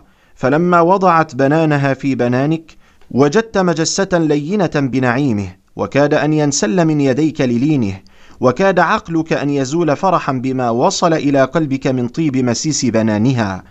ثم مددت يدك إلى جسمها الرخيم الناعم فضمتك إلى نحرها فانثنيت عليها بكفك وساعدك حتى وضعته على قلائدها من حلقها ثم ضممتها إليك. فتوهم نعيم بدنها لما ضمتك إليها وكاد أن يداخل بدنك بدنها من لينه ونعيمه فتوهم ما باشر صدرك من حسن نهودها ولذة معانقتها ثم شممت طيب عوارضها فذهب قلبك من كل شيء سواها حتى غرق في السرور وامتلأ فرحا لما وصل إلى روحك من طيب مسيسها ولذة روائح عوارضها. فبين أنت كذلك إذ تمايعن عليك فانكببن عليك يلثمنك ويعانقنك فملأن وجهك بأفواههن ملتثمات وملأن صدرك بنهودهن فأحدقن بك بحسن وجوههن وغطين بدنك وجللنه بذوائبهن واستجمعت في مشامك أرايح طيب عوارضهن فتوهم نفسك وهن عليك منكبات بفيك ملتثمات متشممات عليك متثنيات بنعيم أبدانهن لهن استراحة عند ضمك إليهن لشدة العشق وطول الشوق إليك متشبثات بجسمك ومتنعمات بنسيم ارايح عوارضك. فلما استمكنت خفة السرور من قلبك وعمت لذة الفرح جميع بدنك وموعد الله عز وجل في سرورك فناديت بالحمد لله الذي صدقك الوعد وأنجز لك الموعد ثم ذكرت طلبك إلى ربك إياهن بالدؤوب والتشمير فأين أنت في عاقبة ذلك العمل الذي استقبلته وأنت تلثمهن وتشم عوارضهن لمثل هذا فليعمل العاملون؟ ثم أثنين عليك وأثنيت عليهن ثم رفعن أصواتهن ليؤمنك بذلك من المعرفة لهن بحوادث الأزمان وتنغيص عيشك بأخلاقهن. فنادين جميعا بأصواتهن نحن الراضيات فلا نسخط ابدا. ونحن المقيمات فلا نضعن أبدا ونحن الخالدات فلا نبيد أبدا ونحن الناعمات فلا نبؤس أبدا. طوباك أنت لنا ونحن لك. ثم مضيت معهن فيا حسن منظرك وأنت في موكبك من حورك وولدانك وخدامك. حتى انتهيت إلى بعض خيامك فنظرت إلى خيمة من درة مجوفة مفصصة بالياقوت والزمرد. فنظرت إلى حسن أبوابها وبهجة ستورها ثم رميت ببصرك إلى داخلها فنظرت إلى فرشها ونجودها وزرابيها وحسن تأسيس بنيانها. قد بنيت طرائق على جنادل الدر والياقوت ثم نظرت إلى سريرك في ارتفاعه وعليه فرشه من الحرير والاستبرق بطائنهن قد علا ظواهرهن من النور المتكثف وعلى أطرافهن من فوق الحرير والديباج وحسن الرفرف الأخضر وهي فصول المجالس فلما تأملت تلك الفرش بحسنها وفوقها المرافق قد ثنتها حار طرفك فيها ثم نظرت إلى حجلتها من فوق سريرها قد أحدقت بالعرش من فوقها فتوهم حسن الأبواب وحسن الستور وحسن عرصة القبة بحسن فرشها وحسن السرير وحسن قوائمه وارتفاعه وحسن الفرش فوقه والمرافق فوق فرشه والحجلة المضروبة من فوق ذلك كله فتأملت ذلك كله ببصرك فلما دنوت من فرشك تطأمنت سريرك فارتفعت الحوراء وارتقت عليه فتوهم صعودها عليه بعظيم بدنها ونعيمه حتى استوت عليه جالسة ثم ارتقيت على السرير فاستويت عليه معها فقابلتك وأنت مقابلها. فيا حسن منظرك إليها جالسة في حللها وحليها بصباحة وجهها ونعيم جسمها. الأساور في معاصمها والخواتم في أكفها والخلاخيل في أسواقها والحقاب في حقوها والوشاح قد تنظر نهديها وجال بخصرها. والقلائد في عنقها والأكاليل من الدر والياقوت على قصتها وجبينها والتاج من فوق ذلك على رأسها والذوائب من تحت التاج قد حل من مناكبها وبلغ أردافها وأنعالها. ترى وجهك في نحرها وهي تنظر إلى وجهها في نحرك. وقد أحدق الولدان بكبتك وقد قام الرهط بين يديك ويديها وقد تدلت الأشجار بثمارها من جوانب حجلتك واضطردت الأنهار حول قصرك واستعلى الجداول على خيمتك بالخمر والعسل واللبن والسلسبيل وقد كمل حسنك وحسنها وأنت لابس الحرير والسندس وأساور الذهب واللؤلؤ على كل مفصل من مفاصلك وتاج الدر والياقوت منتصب فوق رأسك وأكاليل الدر مفصصة بالنور على جبينك. وقد أضاءت الجنة وجميع قصورك من إشراق بدنك ونور وجهك وأنت تعاين من صفاء قصورك جميع أزواجك وخدمك وجميع أبنية مقاصيرك.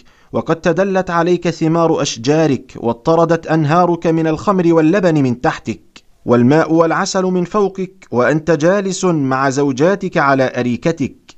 وقد فتحت مصاريع أبوابك وأرخيت عليك حجال خيمك. وحفت الخدام والولدان بقبتك وسمعت زجلهم بالتقديس لربك وقد اطلعوا على ضمير قلبك فسارعوا إلى كل ما حدثت به نفسك من أنواع كرامتك وسرورك وأمانيك فأتوك بكل أمنيتك وأنت وزوجك بأكمل الهيئة وأتم النعمة وقد حار فيها طرفك تنظر إليها متعجبا من جمالها وكمالها. طرب قلبك بملاحتها وأنس قلبك بها من حسنها فهي منادمة لك على أريكتك تنازعك وتعاطيك الخمر والسلسبيل والتسنيم في كاسات الدر وأكاويب قوارير الفضة فتوهم الكأس من الياقوت والدر في بنانها وقد قربت إليك ضاحكة بحسن ثغرها فسطع نور بنانها في الشراب مع نور وجهها ونحرها ونور الجنان ونور وجهك وأنت مقابلها واجتمع في الكأس الذي في بنانها نور الكأس ونور الشراب ونور وجهها ونور نحرها ونور ثغرها فما ظنك بذوائب شاب أمرد كامل الخلق أنور الوجه أبيض الجسم أنضر الثياب. أصفر الحلي من ذهب الجنان يشوبه حمرة الياقوت وبياض الدر وحسن العقيان. فيا لك من عروس ويا تلك عروس طفلة أنيسة عربوبة كامل خلقها. ويا جمال وجهها ويا بياض نهودها وتثني جسمها يكسوها التأنيث ويلينها النعيم تنظر إليك بغنج الحور تنظر إليك بغنج الحور وتكلمك بملاحة المنطق وتداعبك بالدلائل وتلاعبك بالعشق والطرب بيدها كأس در لا ظل له أو ياقوت لا شبه له من صفائه ورقة جسمه. قد جملته بحسن كفها وزمردها ونور خواتيمها فيه. فتوهم حسن الكأس مع بياضه مع بياض الشراب مع بياض كفيها وحسنه. فتوهم كأس الدر والياقوت أو الفضة في صفاء ذلك في بنانها الكامل. وقد اقتربت إليك ضاحكة بحسن ثغرها. وسطع نور بنانها في الشراب مع نور وجهها ونحرها. وأنت مقابلها فضحكت أيضا إليها. فاجتمع في الكأس الذي في بنانها نورك مع نورها مع نور الكأس ونور الشراب ونور وجهها ونور نحرها ونور ثغرها ونور الجنان.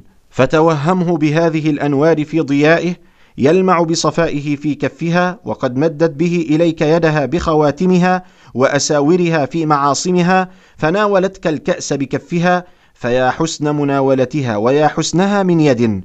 ثم تعاطتك كأسات الخمر في دار الأمن واللذات والسرور فتناولته منها ثم وضعته على فيك ثم سلسته في فيك فسار سروره في قلبك وعمت لذته جوارحك فوجدت منه طعما أطيب طعما وألذه فشربته.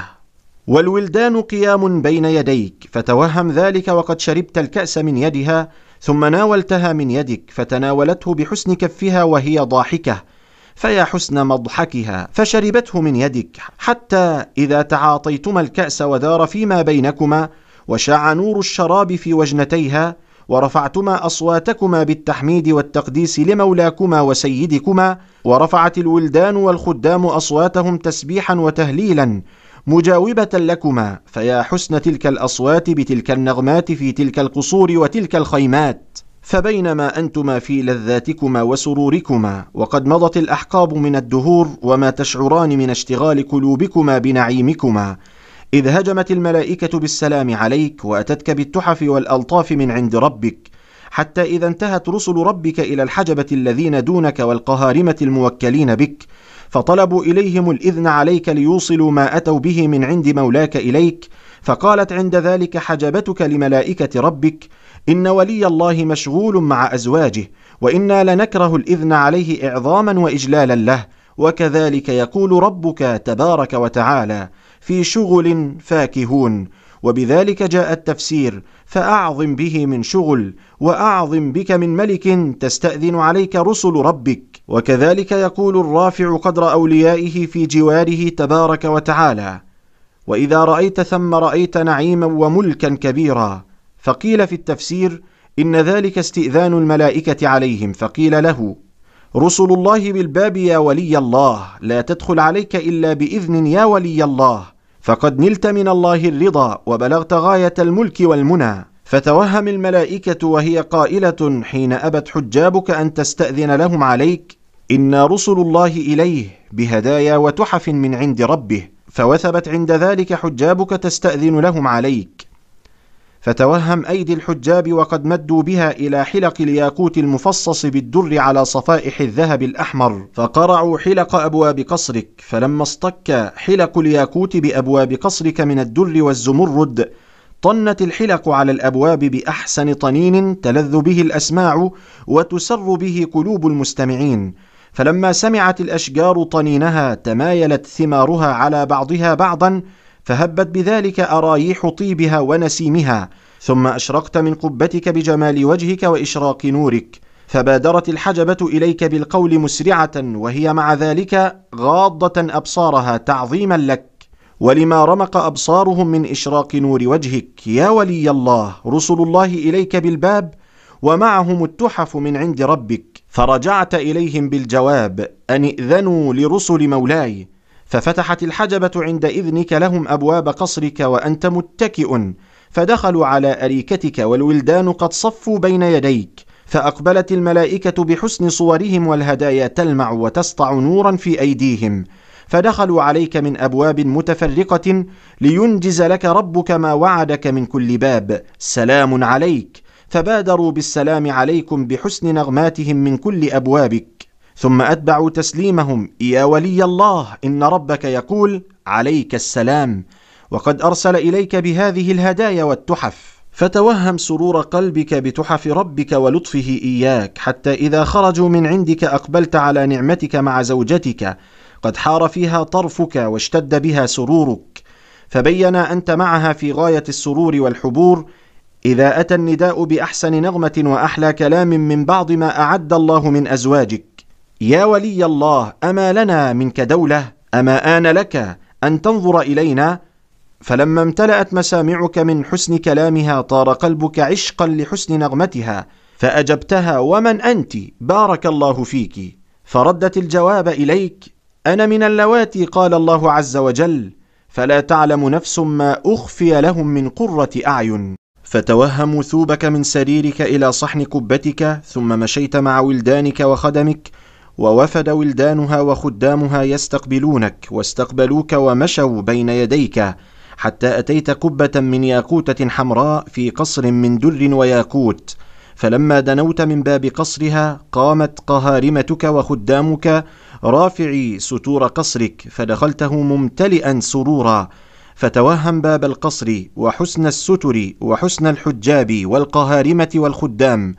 ثم دخلت قصرك الذي نادتك منه زوجتك فلما دخلت من بابه وقع بصرك على حسن جدرانه من الزمرد الأخضر وحسن رياضه وبهجة بنائه وإشراق عرصاته ونظرت إلى قبتك التي فيها زوجتك يتلألأ نور القبة نورا وضوءا وإشراقا بنور وجهك ونور وجه زوجتك. فلما نظرت إليك نظرت من فرش الحرير والإستبرق والأرجوان فنزلت عن سريرها مبادرة قد استخفها شدة الشوق إليك وأزعجها العشق فاستقبلتك بالترحيب والتبجيل ثم عطفت عليك لمعانقتك. وكذلك روى أنس بن مالك عن النبي صلى الله عليه وسلم إن الحوراء تستقبل ولي الله فتصافحه فتوهم مجسة لين كفها بحسنها وخواتمها في كفك. وقد شخصت كالمبهوت تعجبا من حسن وجهها ونعيم جسمها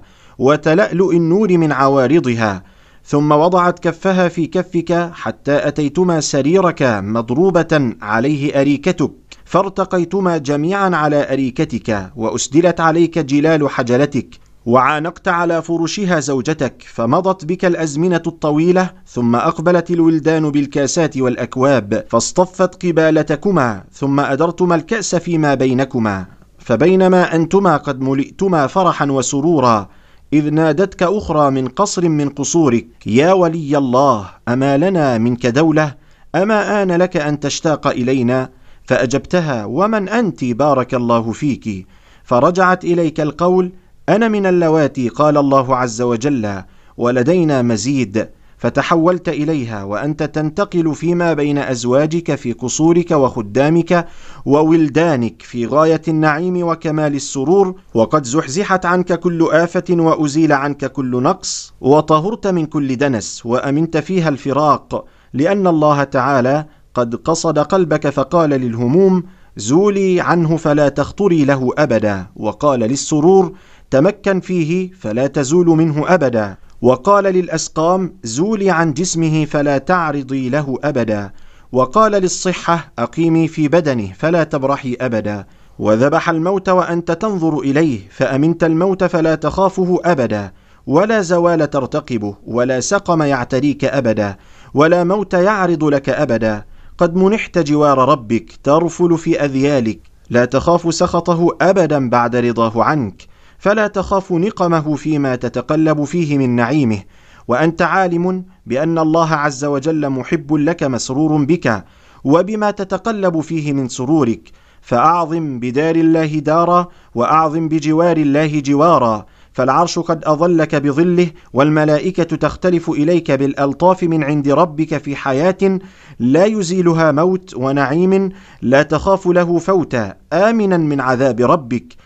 قد أيقنت برضاه عنك ووجدت برد عفوه في قلبك مقيما دائما في الخلود مع الأمان لنوائب الدهر وحوادث الأزمان لك ولجميع أوليائه متحدثا بجمعهم تحت ظل طوبى فبين أولياؤه وأنت فيهم تحت ظل طوبى يتحدثون إذ أمر الله مناديا من ملائكته فنادى أولياءه لينجز لأوليائه ما وعدهم من غاية كرامته وعظيم مسرته بأن يقربهم منه ويناجيهم بترحيبه ويريهم وجهه الكريم ليبلغوا بذلك أشرف المنازل وغاية السرور ومنتهى الرغبة فلم تشعر إلا ونداء الملك أي يا أهل الجنة إن لكم عند الله لموعدا لم تروه فيرجعون إليه القول استعظاما لما أعطوا فإنه لا عطية فوق ما أعطوا بعد ذلك.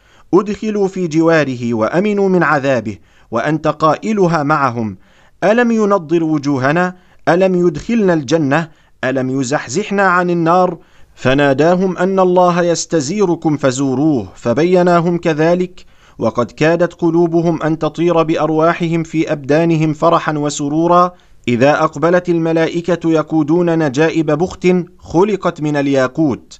ثم نفخ فيها الروح مزمومه بسلاسل من ذهب كأن وجوههم المصابيح نضارة وحسنا لا تروث ولا تبول ذوات أجنحة قد علاها خز من خز الجنة أحمر ومرعز من مرعزها أبيض مشرك في بياضه على ظهرها خطان حمرة في بياض على هيئة وتر النجائب في الدنيا. لم ينظر الخلائق إلى مثله وحسن لونه. فتوهم حسن تلك النجائب وحسن صورها. نجائب من ياقوت الجنة في حمرته وصفائه وإشراق نوره وتلألؤه حين يمشي في تحركه. فتوهمها بحسنها وحسن وجوه الملائكة وحسن أزمتها بسلاسل من ذهب الجنان وهي تقودها وتقبل بها إلى أولياء الله وأنت فيهم معتدلة في خببها بحسن سيرها لأنها نجب خلقت على حسن السير من غير تعليم من العباد فهي نجب من غير رياضة ذلل بسلاسلها منقادة من غير مهنة فتوهم إقبال الملائكة بها إليهم حتى إذا دنوا من أوليائه أناخوها فتوهم بروكها في حسنها وهيئة خلقها وقلبك عارف أنك ستركب بعضها إلى ربك منطلقا في الزائرين له. فلما أناخوها فبركت على كثبان المسك من رياض الزعفران تحت طوبى ومستراح العابدين. أقبلت الملائكة على أولياء الله فقالوا بحسن نغماتهم يا أولياء الرحمن إن الله ربكم يقرئكم السلام ويستزيركم فزوروه لينظر إليكم وتنظروا إليه ويكلمكم وتكلموه ويحييكم وتحيوه ويزيدكم من فضله ورحمته إنه ذو رحمة واسعة وفضل عظيم. فلما سمعها أولياء الله وسمعتها معهم وثبوا مسارعين إلى ركوبها حبا وشوقا إلى ربهم. فتوهم سرعة توثبهم وأنت معهم. بحسن وجوههم ونورها وإشراقها سرورا بقرب ربهم ورؤية حبيبهم. فتوهم هيبتهم حين رفعوا أيمان أرجلهم إلى ركب الياقوت والزمرد والدر. فتوهم حسن أقدامهم ونعيمها. إنها أقدام غيرت عن خلقها فأكسيت في الحسن بخلاف ما كانت عليه في دار الدنيا. ثم أكنها الله في جنته من كل آفة فغير خلقتها متخضبة. لها أحقاب الدهور في كثبان المسك ورياض الزعفران. فتوهم حسن نورها وقد رفعها أولياء الله ركب الياقوت والدر. فتوهمها بحسنها في أحسن ركب نجائب الجنان ثم ثنوا من غير عنف ولا مشقة حتى استووا على رحائل من الدر والياقوت مفضدة بالعبقري والأرجوان. فيا حسن بياض الدر في حمرة الأرجوان فلما استووا عليها واستويت على نجيبك معهم أثاروا نجائبهم فثارت. فثار عجاج المسك لوثوبها على ذلك ثيابهم وجمامهم. ثم استوت النجائب صفا واحدا معتدلا فصاروا موكبا معتدلا لا عوج فيه ولا يتقدم بعضها بعضا فأعظم به من موكب وأعظم به من ركبان. فتوهم امتداد صفهم في اعتداله واصطفاف وجوههم معتدلة في اصطفافها. وعلى جباههم الأكاليل من فوق رؤوسهم تيجان من الدر والياقوت. فما ظنك باجتماع وجوه أهل الجنان كلها؟ عليهم الأكاليل والتيجان مصطفة متحاذية. فما ظنك بأكثر من ألف ألف ألف؟ وما تقدر القلوب على إحصاء عدده من تيجان الدر والياقوت؟ مطنطنة على وجوههم نضره ضاحكة فرحة مستبشرة. فلو توهمت هذا الموكب بنجائبه واعتدال ركبانه واصطفاف تيجانه على وجوه أولياء الله المشرقة الناعمة من تحته ثم رهقت نفسك اشتياقا لكنت لذلك حقيقا ولكنت به حريا. إن عقلت ذلك شوقا من قلبك ايقانا بإنجاز ما وعد به ربك أولياءه.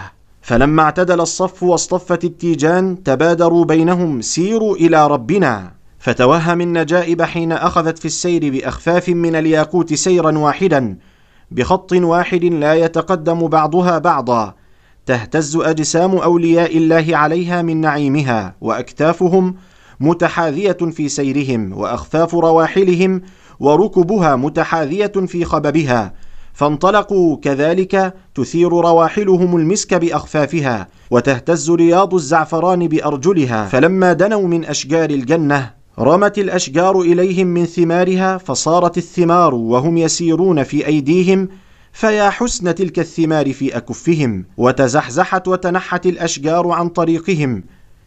لما ألهمها مولاها الا يتثلم صفهم فيتعرج بعد استوائه ويختلف بعد اعتداله ويفرق بين ولي الله ورفيقه لأنهم رفقاء في الجنان لتحابهم في الدنيا في ربهم.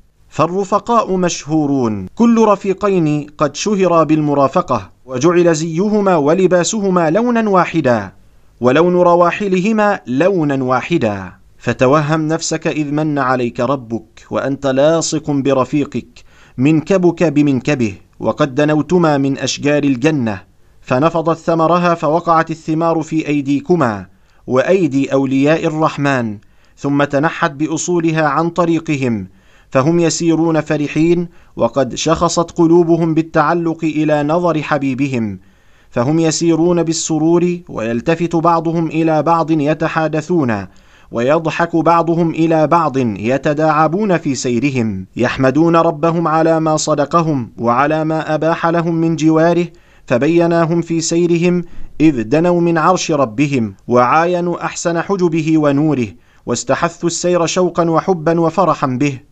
فتوهم نجائبهم تطير في سيرها باعتدال موكبهم وإشراق وجوههم والملائكة قد أحدقت بالنجائب تزفهم زفا إلى ربهم حتى انتهوا إلى صفحة عرش مولاهم فتوهم سعة تلك الصفحة وحسن نورها ببهجتها وزهرتها وقد وضعت الزرابي والنمارق على كثبان المسك وعرف كل فتى منهم ما أعد له والكراسي لأهل صفوته من عباده وأحبائه من خلقه فلما دنوا إلى ما أعد لهم من المنابر والكراسي والزرابي والنمارق فثنى رجله الحسنة من الركاب إلى منبر إلى منبر أو كرسي أو زربيه فتوهم تثنيهم أرجلهم إلى كراسيهم. حتى استووا عليها فتوهم نعيم تلك الأفخاذ والاوراك المرتفعة على الكراسي بالدر والياقوت. فأعظم به من مقعد وأعظم بولي الله متربعا. فلما أخذ القوم مجالسهم واطمأنوا في مقعدهم والحجب تسطع نورها فيا لذة أعينهم وقد أصغوا بمسامعهم منتظرين لاستماع الكلام من حبيبهم. فتوهم في مقعدهم الصدق الذي وعدهم مولاهم ومليكهم في القرب منه على قدر منازلهم. فهم في القرب منه على قدر مراتبهم فالمحبون له أقربهم إليه قربا إذ كانوا له في الدنيا أشد حبا وأقرب إلى عرشه منهم القائمون بحجته عند خلقه ثم الأنبياء عليهم السلام ثم الصديقون على قدر ذلك في القرب من العزيز الرحيم. فأعظم به من مزور وجل وتكبر من مزور فتوهم مجلسهم بحسن كرامتهم وجمال وجوههم وإشراقها. لما رهقها نور عرشه عز وجل وإشراق حجبه فلو صح لك عقلك ثم توهمت مجلسهم وإشراق كراسيهم ومنابرهم وما ينتظرون من رؤية ربهم ثم طار روحك شوقا إليه لكنت بذلك حقيقا فما أعظم ذلك عند عاقل عن الله مشتاق إلى ربه ورؤيته. فتوهم ذلك بعقل فارغ لعل نفسك أن تسخى بقطع كل قاطع يقطعك عنه. وترك كل سبب يشغلك عن التقرب فيه إلى ربك. فلما استوى بهم المجلس واطمأن بهم المقعد وضعت لهم الموائد ليكرم الله عز وجل زواره بالإطعام والتفكيه لهم. ووضعت الموائد لزوار الله عز وجل وأحبائه من خلقه. قامت الملائكة على رؤوسهم معظمين لزوار الرحمن فوضعت الصحاف من الذهب فيها الأطعمة وطرائف الفاكهة مما لم يحسنوا أن يتمنوا فقدموا أيديهم مسرورين بإكرام ربهم لهم لأن حقا على كل مزور أن يكرم زائره. فكيف بالمزور الكريم الواحد الجواد الماجد العظيم؟ فتوهم وهم يأكلون فرحين مستبشرين بإكرام مولاهم لهم حتى إذا فرغوا من أكلهم قال الجليل لملائكته اسقوهم. فأتتهم الملائكة لا الخدام والولدان. بأكواب الدر وكؤوس الياقوت فيها الخمر والعسل والماء والألبان. فتوهم تلك الكاسات وتلك الأكواب بأيدي ملائكة الرحمن. فناولوها أولياء الله فشربوها.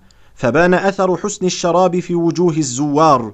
فلما سقتهم الملائكة ما أمرهم الله به من الأشربة قال الجليل أكسوا أوليائي.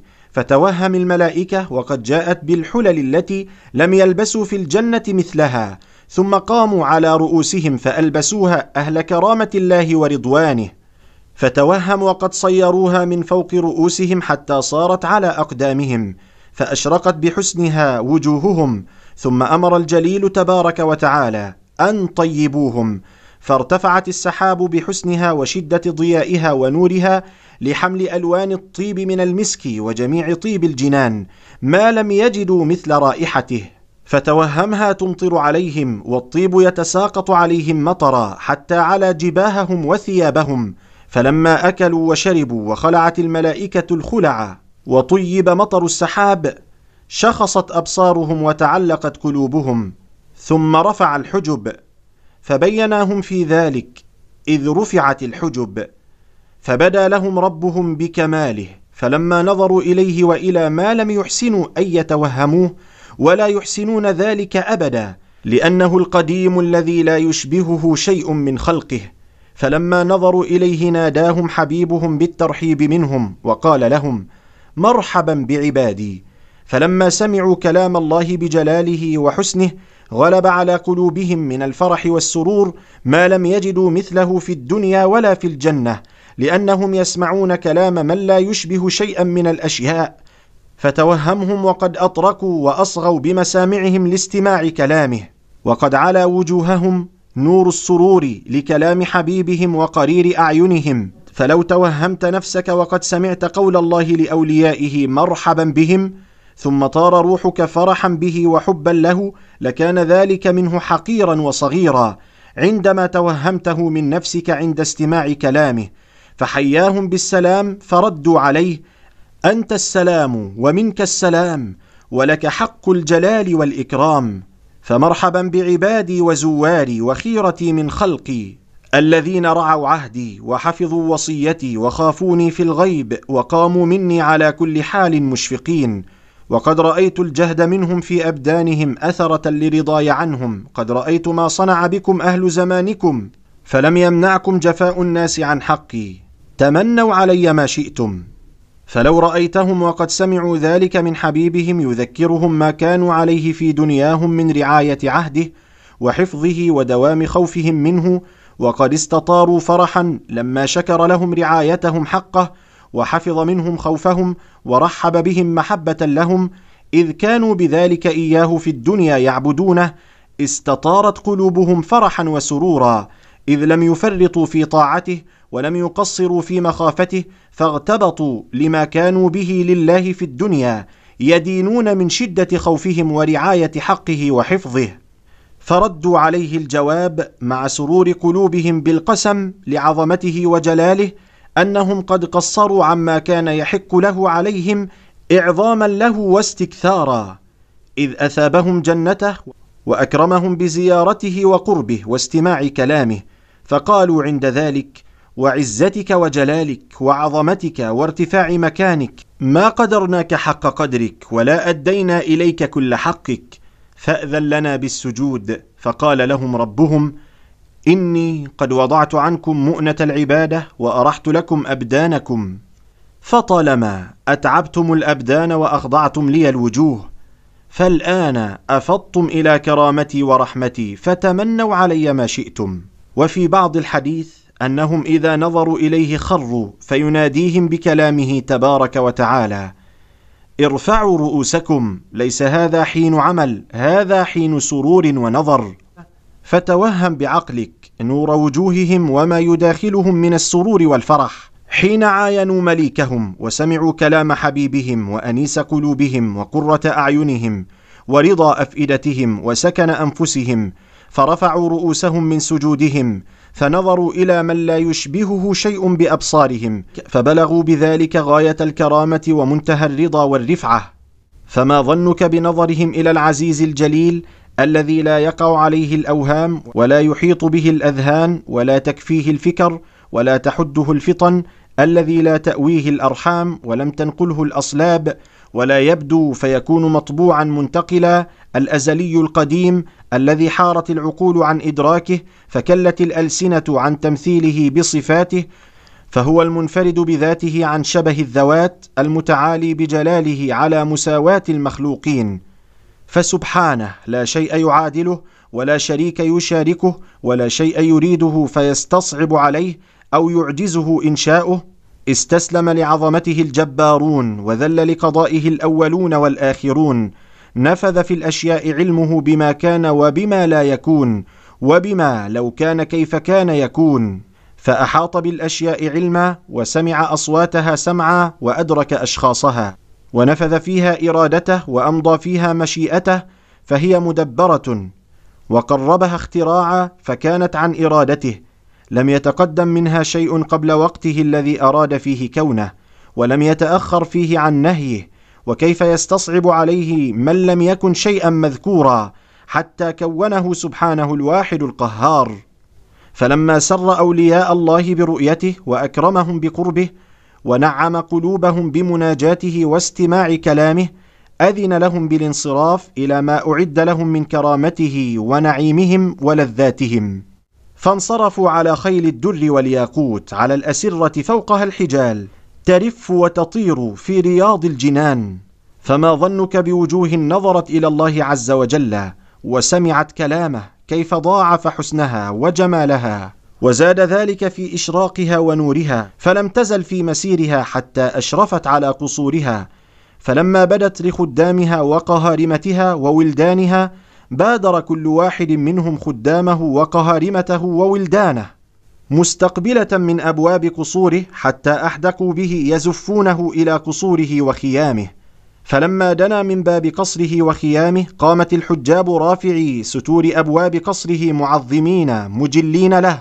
وبادرت إليه أزواجه فلما نظرت زوجته إلى جمال وجهه قد ضوعف في حسنه وإشراقه ونوره ازدادت له حبا وعشقا وأشرقت قصوره وقبابه وخيامه وأزواجه من نور وجهه وجماله. وازدادت أزواجه حسنا وجمالا ووجاهة وحشمة.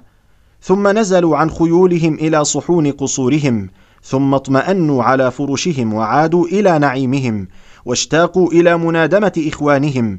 فركبوا النجائب والخيل عليها يتزاورون حتى التقوا على أنهار الجنة ففرشت لهم نمارق الجنان وزرابيها على كثبان المسك والكافور وتقابل الإخوان على السرور والشراب فقامت الولدان بالكاسات والأباريق والأكواب يغترفون من أنهار الجنة أنهارهم الخمر والسلسبيل والتسنيم.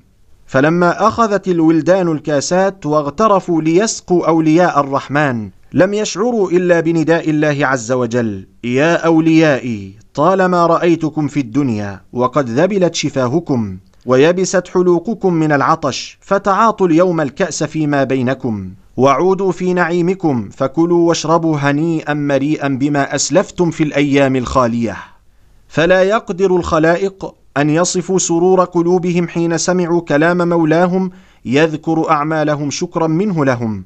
وغبطة منه لهم لما ناداهم إلى معاطاة الكأس للمنادمة بينهم بعد معرفتهم في الدنيا منادمة أهل الدنيا على خمورهم فلو رأيت وجوههم وقد أشرقت بسرور كلام مولاهم واغتباطه لما ذكرهم أعمالهم الصالحة من صيامهم وتركهم منادمة أهل الدنيا لمرضاته وما عوضهم من المنادمة في جواره وما أيقنوا به من سرورهم بمنادمتهم على الخمر والعسل والألبان. فأعظم به من مجلس وأعظم به من جمع وأعظم به من منادمين في جوار الرحمن الرحيم. فكن إلى ربك مشتاقا وإليه متحببا. ولما حال بينك وبينه قاطعا وعنه معرضا. وابتهل في الطلب إلى الله بفضله وإحسانه الا يقطع بك عنهم وبالله التوفيق وإليه المصير والجنة مثوى المؤمنين وثواب المتقين وسرور المحزونين ولا حول ولا قوة إلا بالله العلي العظيم. تم بحمد الله تعالى كتاب التوهم للإمام الحارث المحاسبي وصلى الله على محمد النبي وعلى آله أجمعين وآخر دعوانا أن الحمد لله رب العالمين.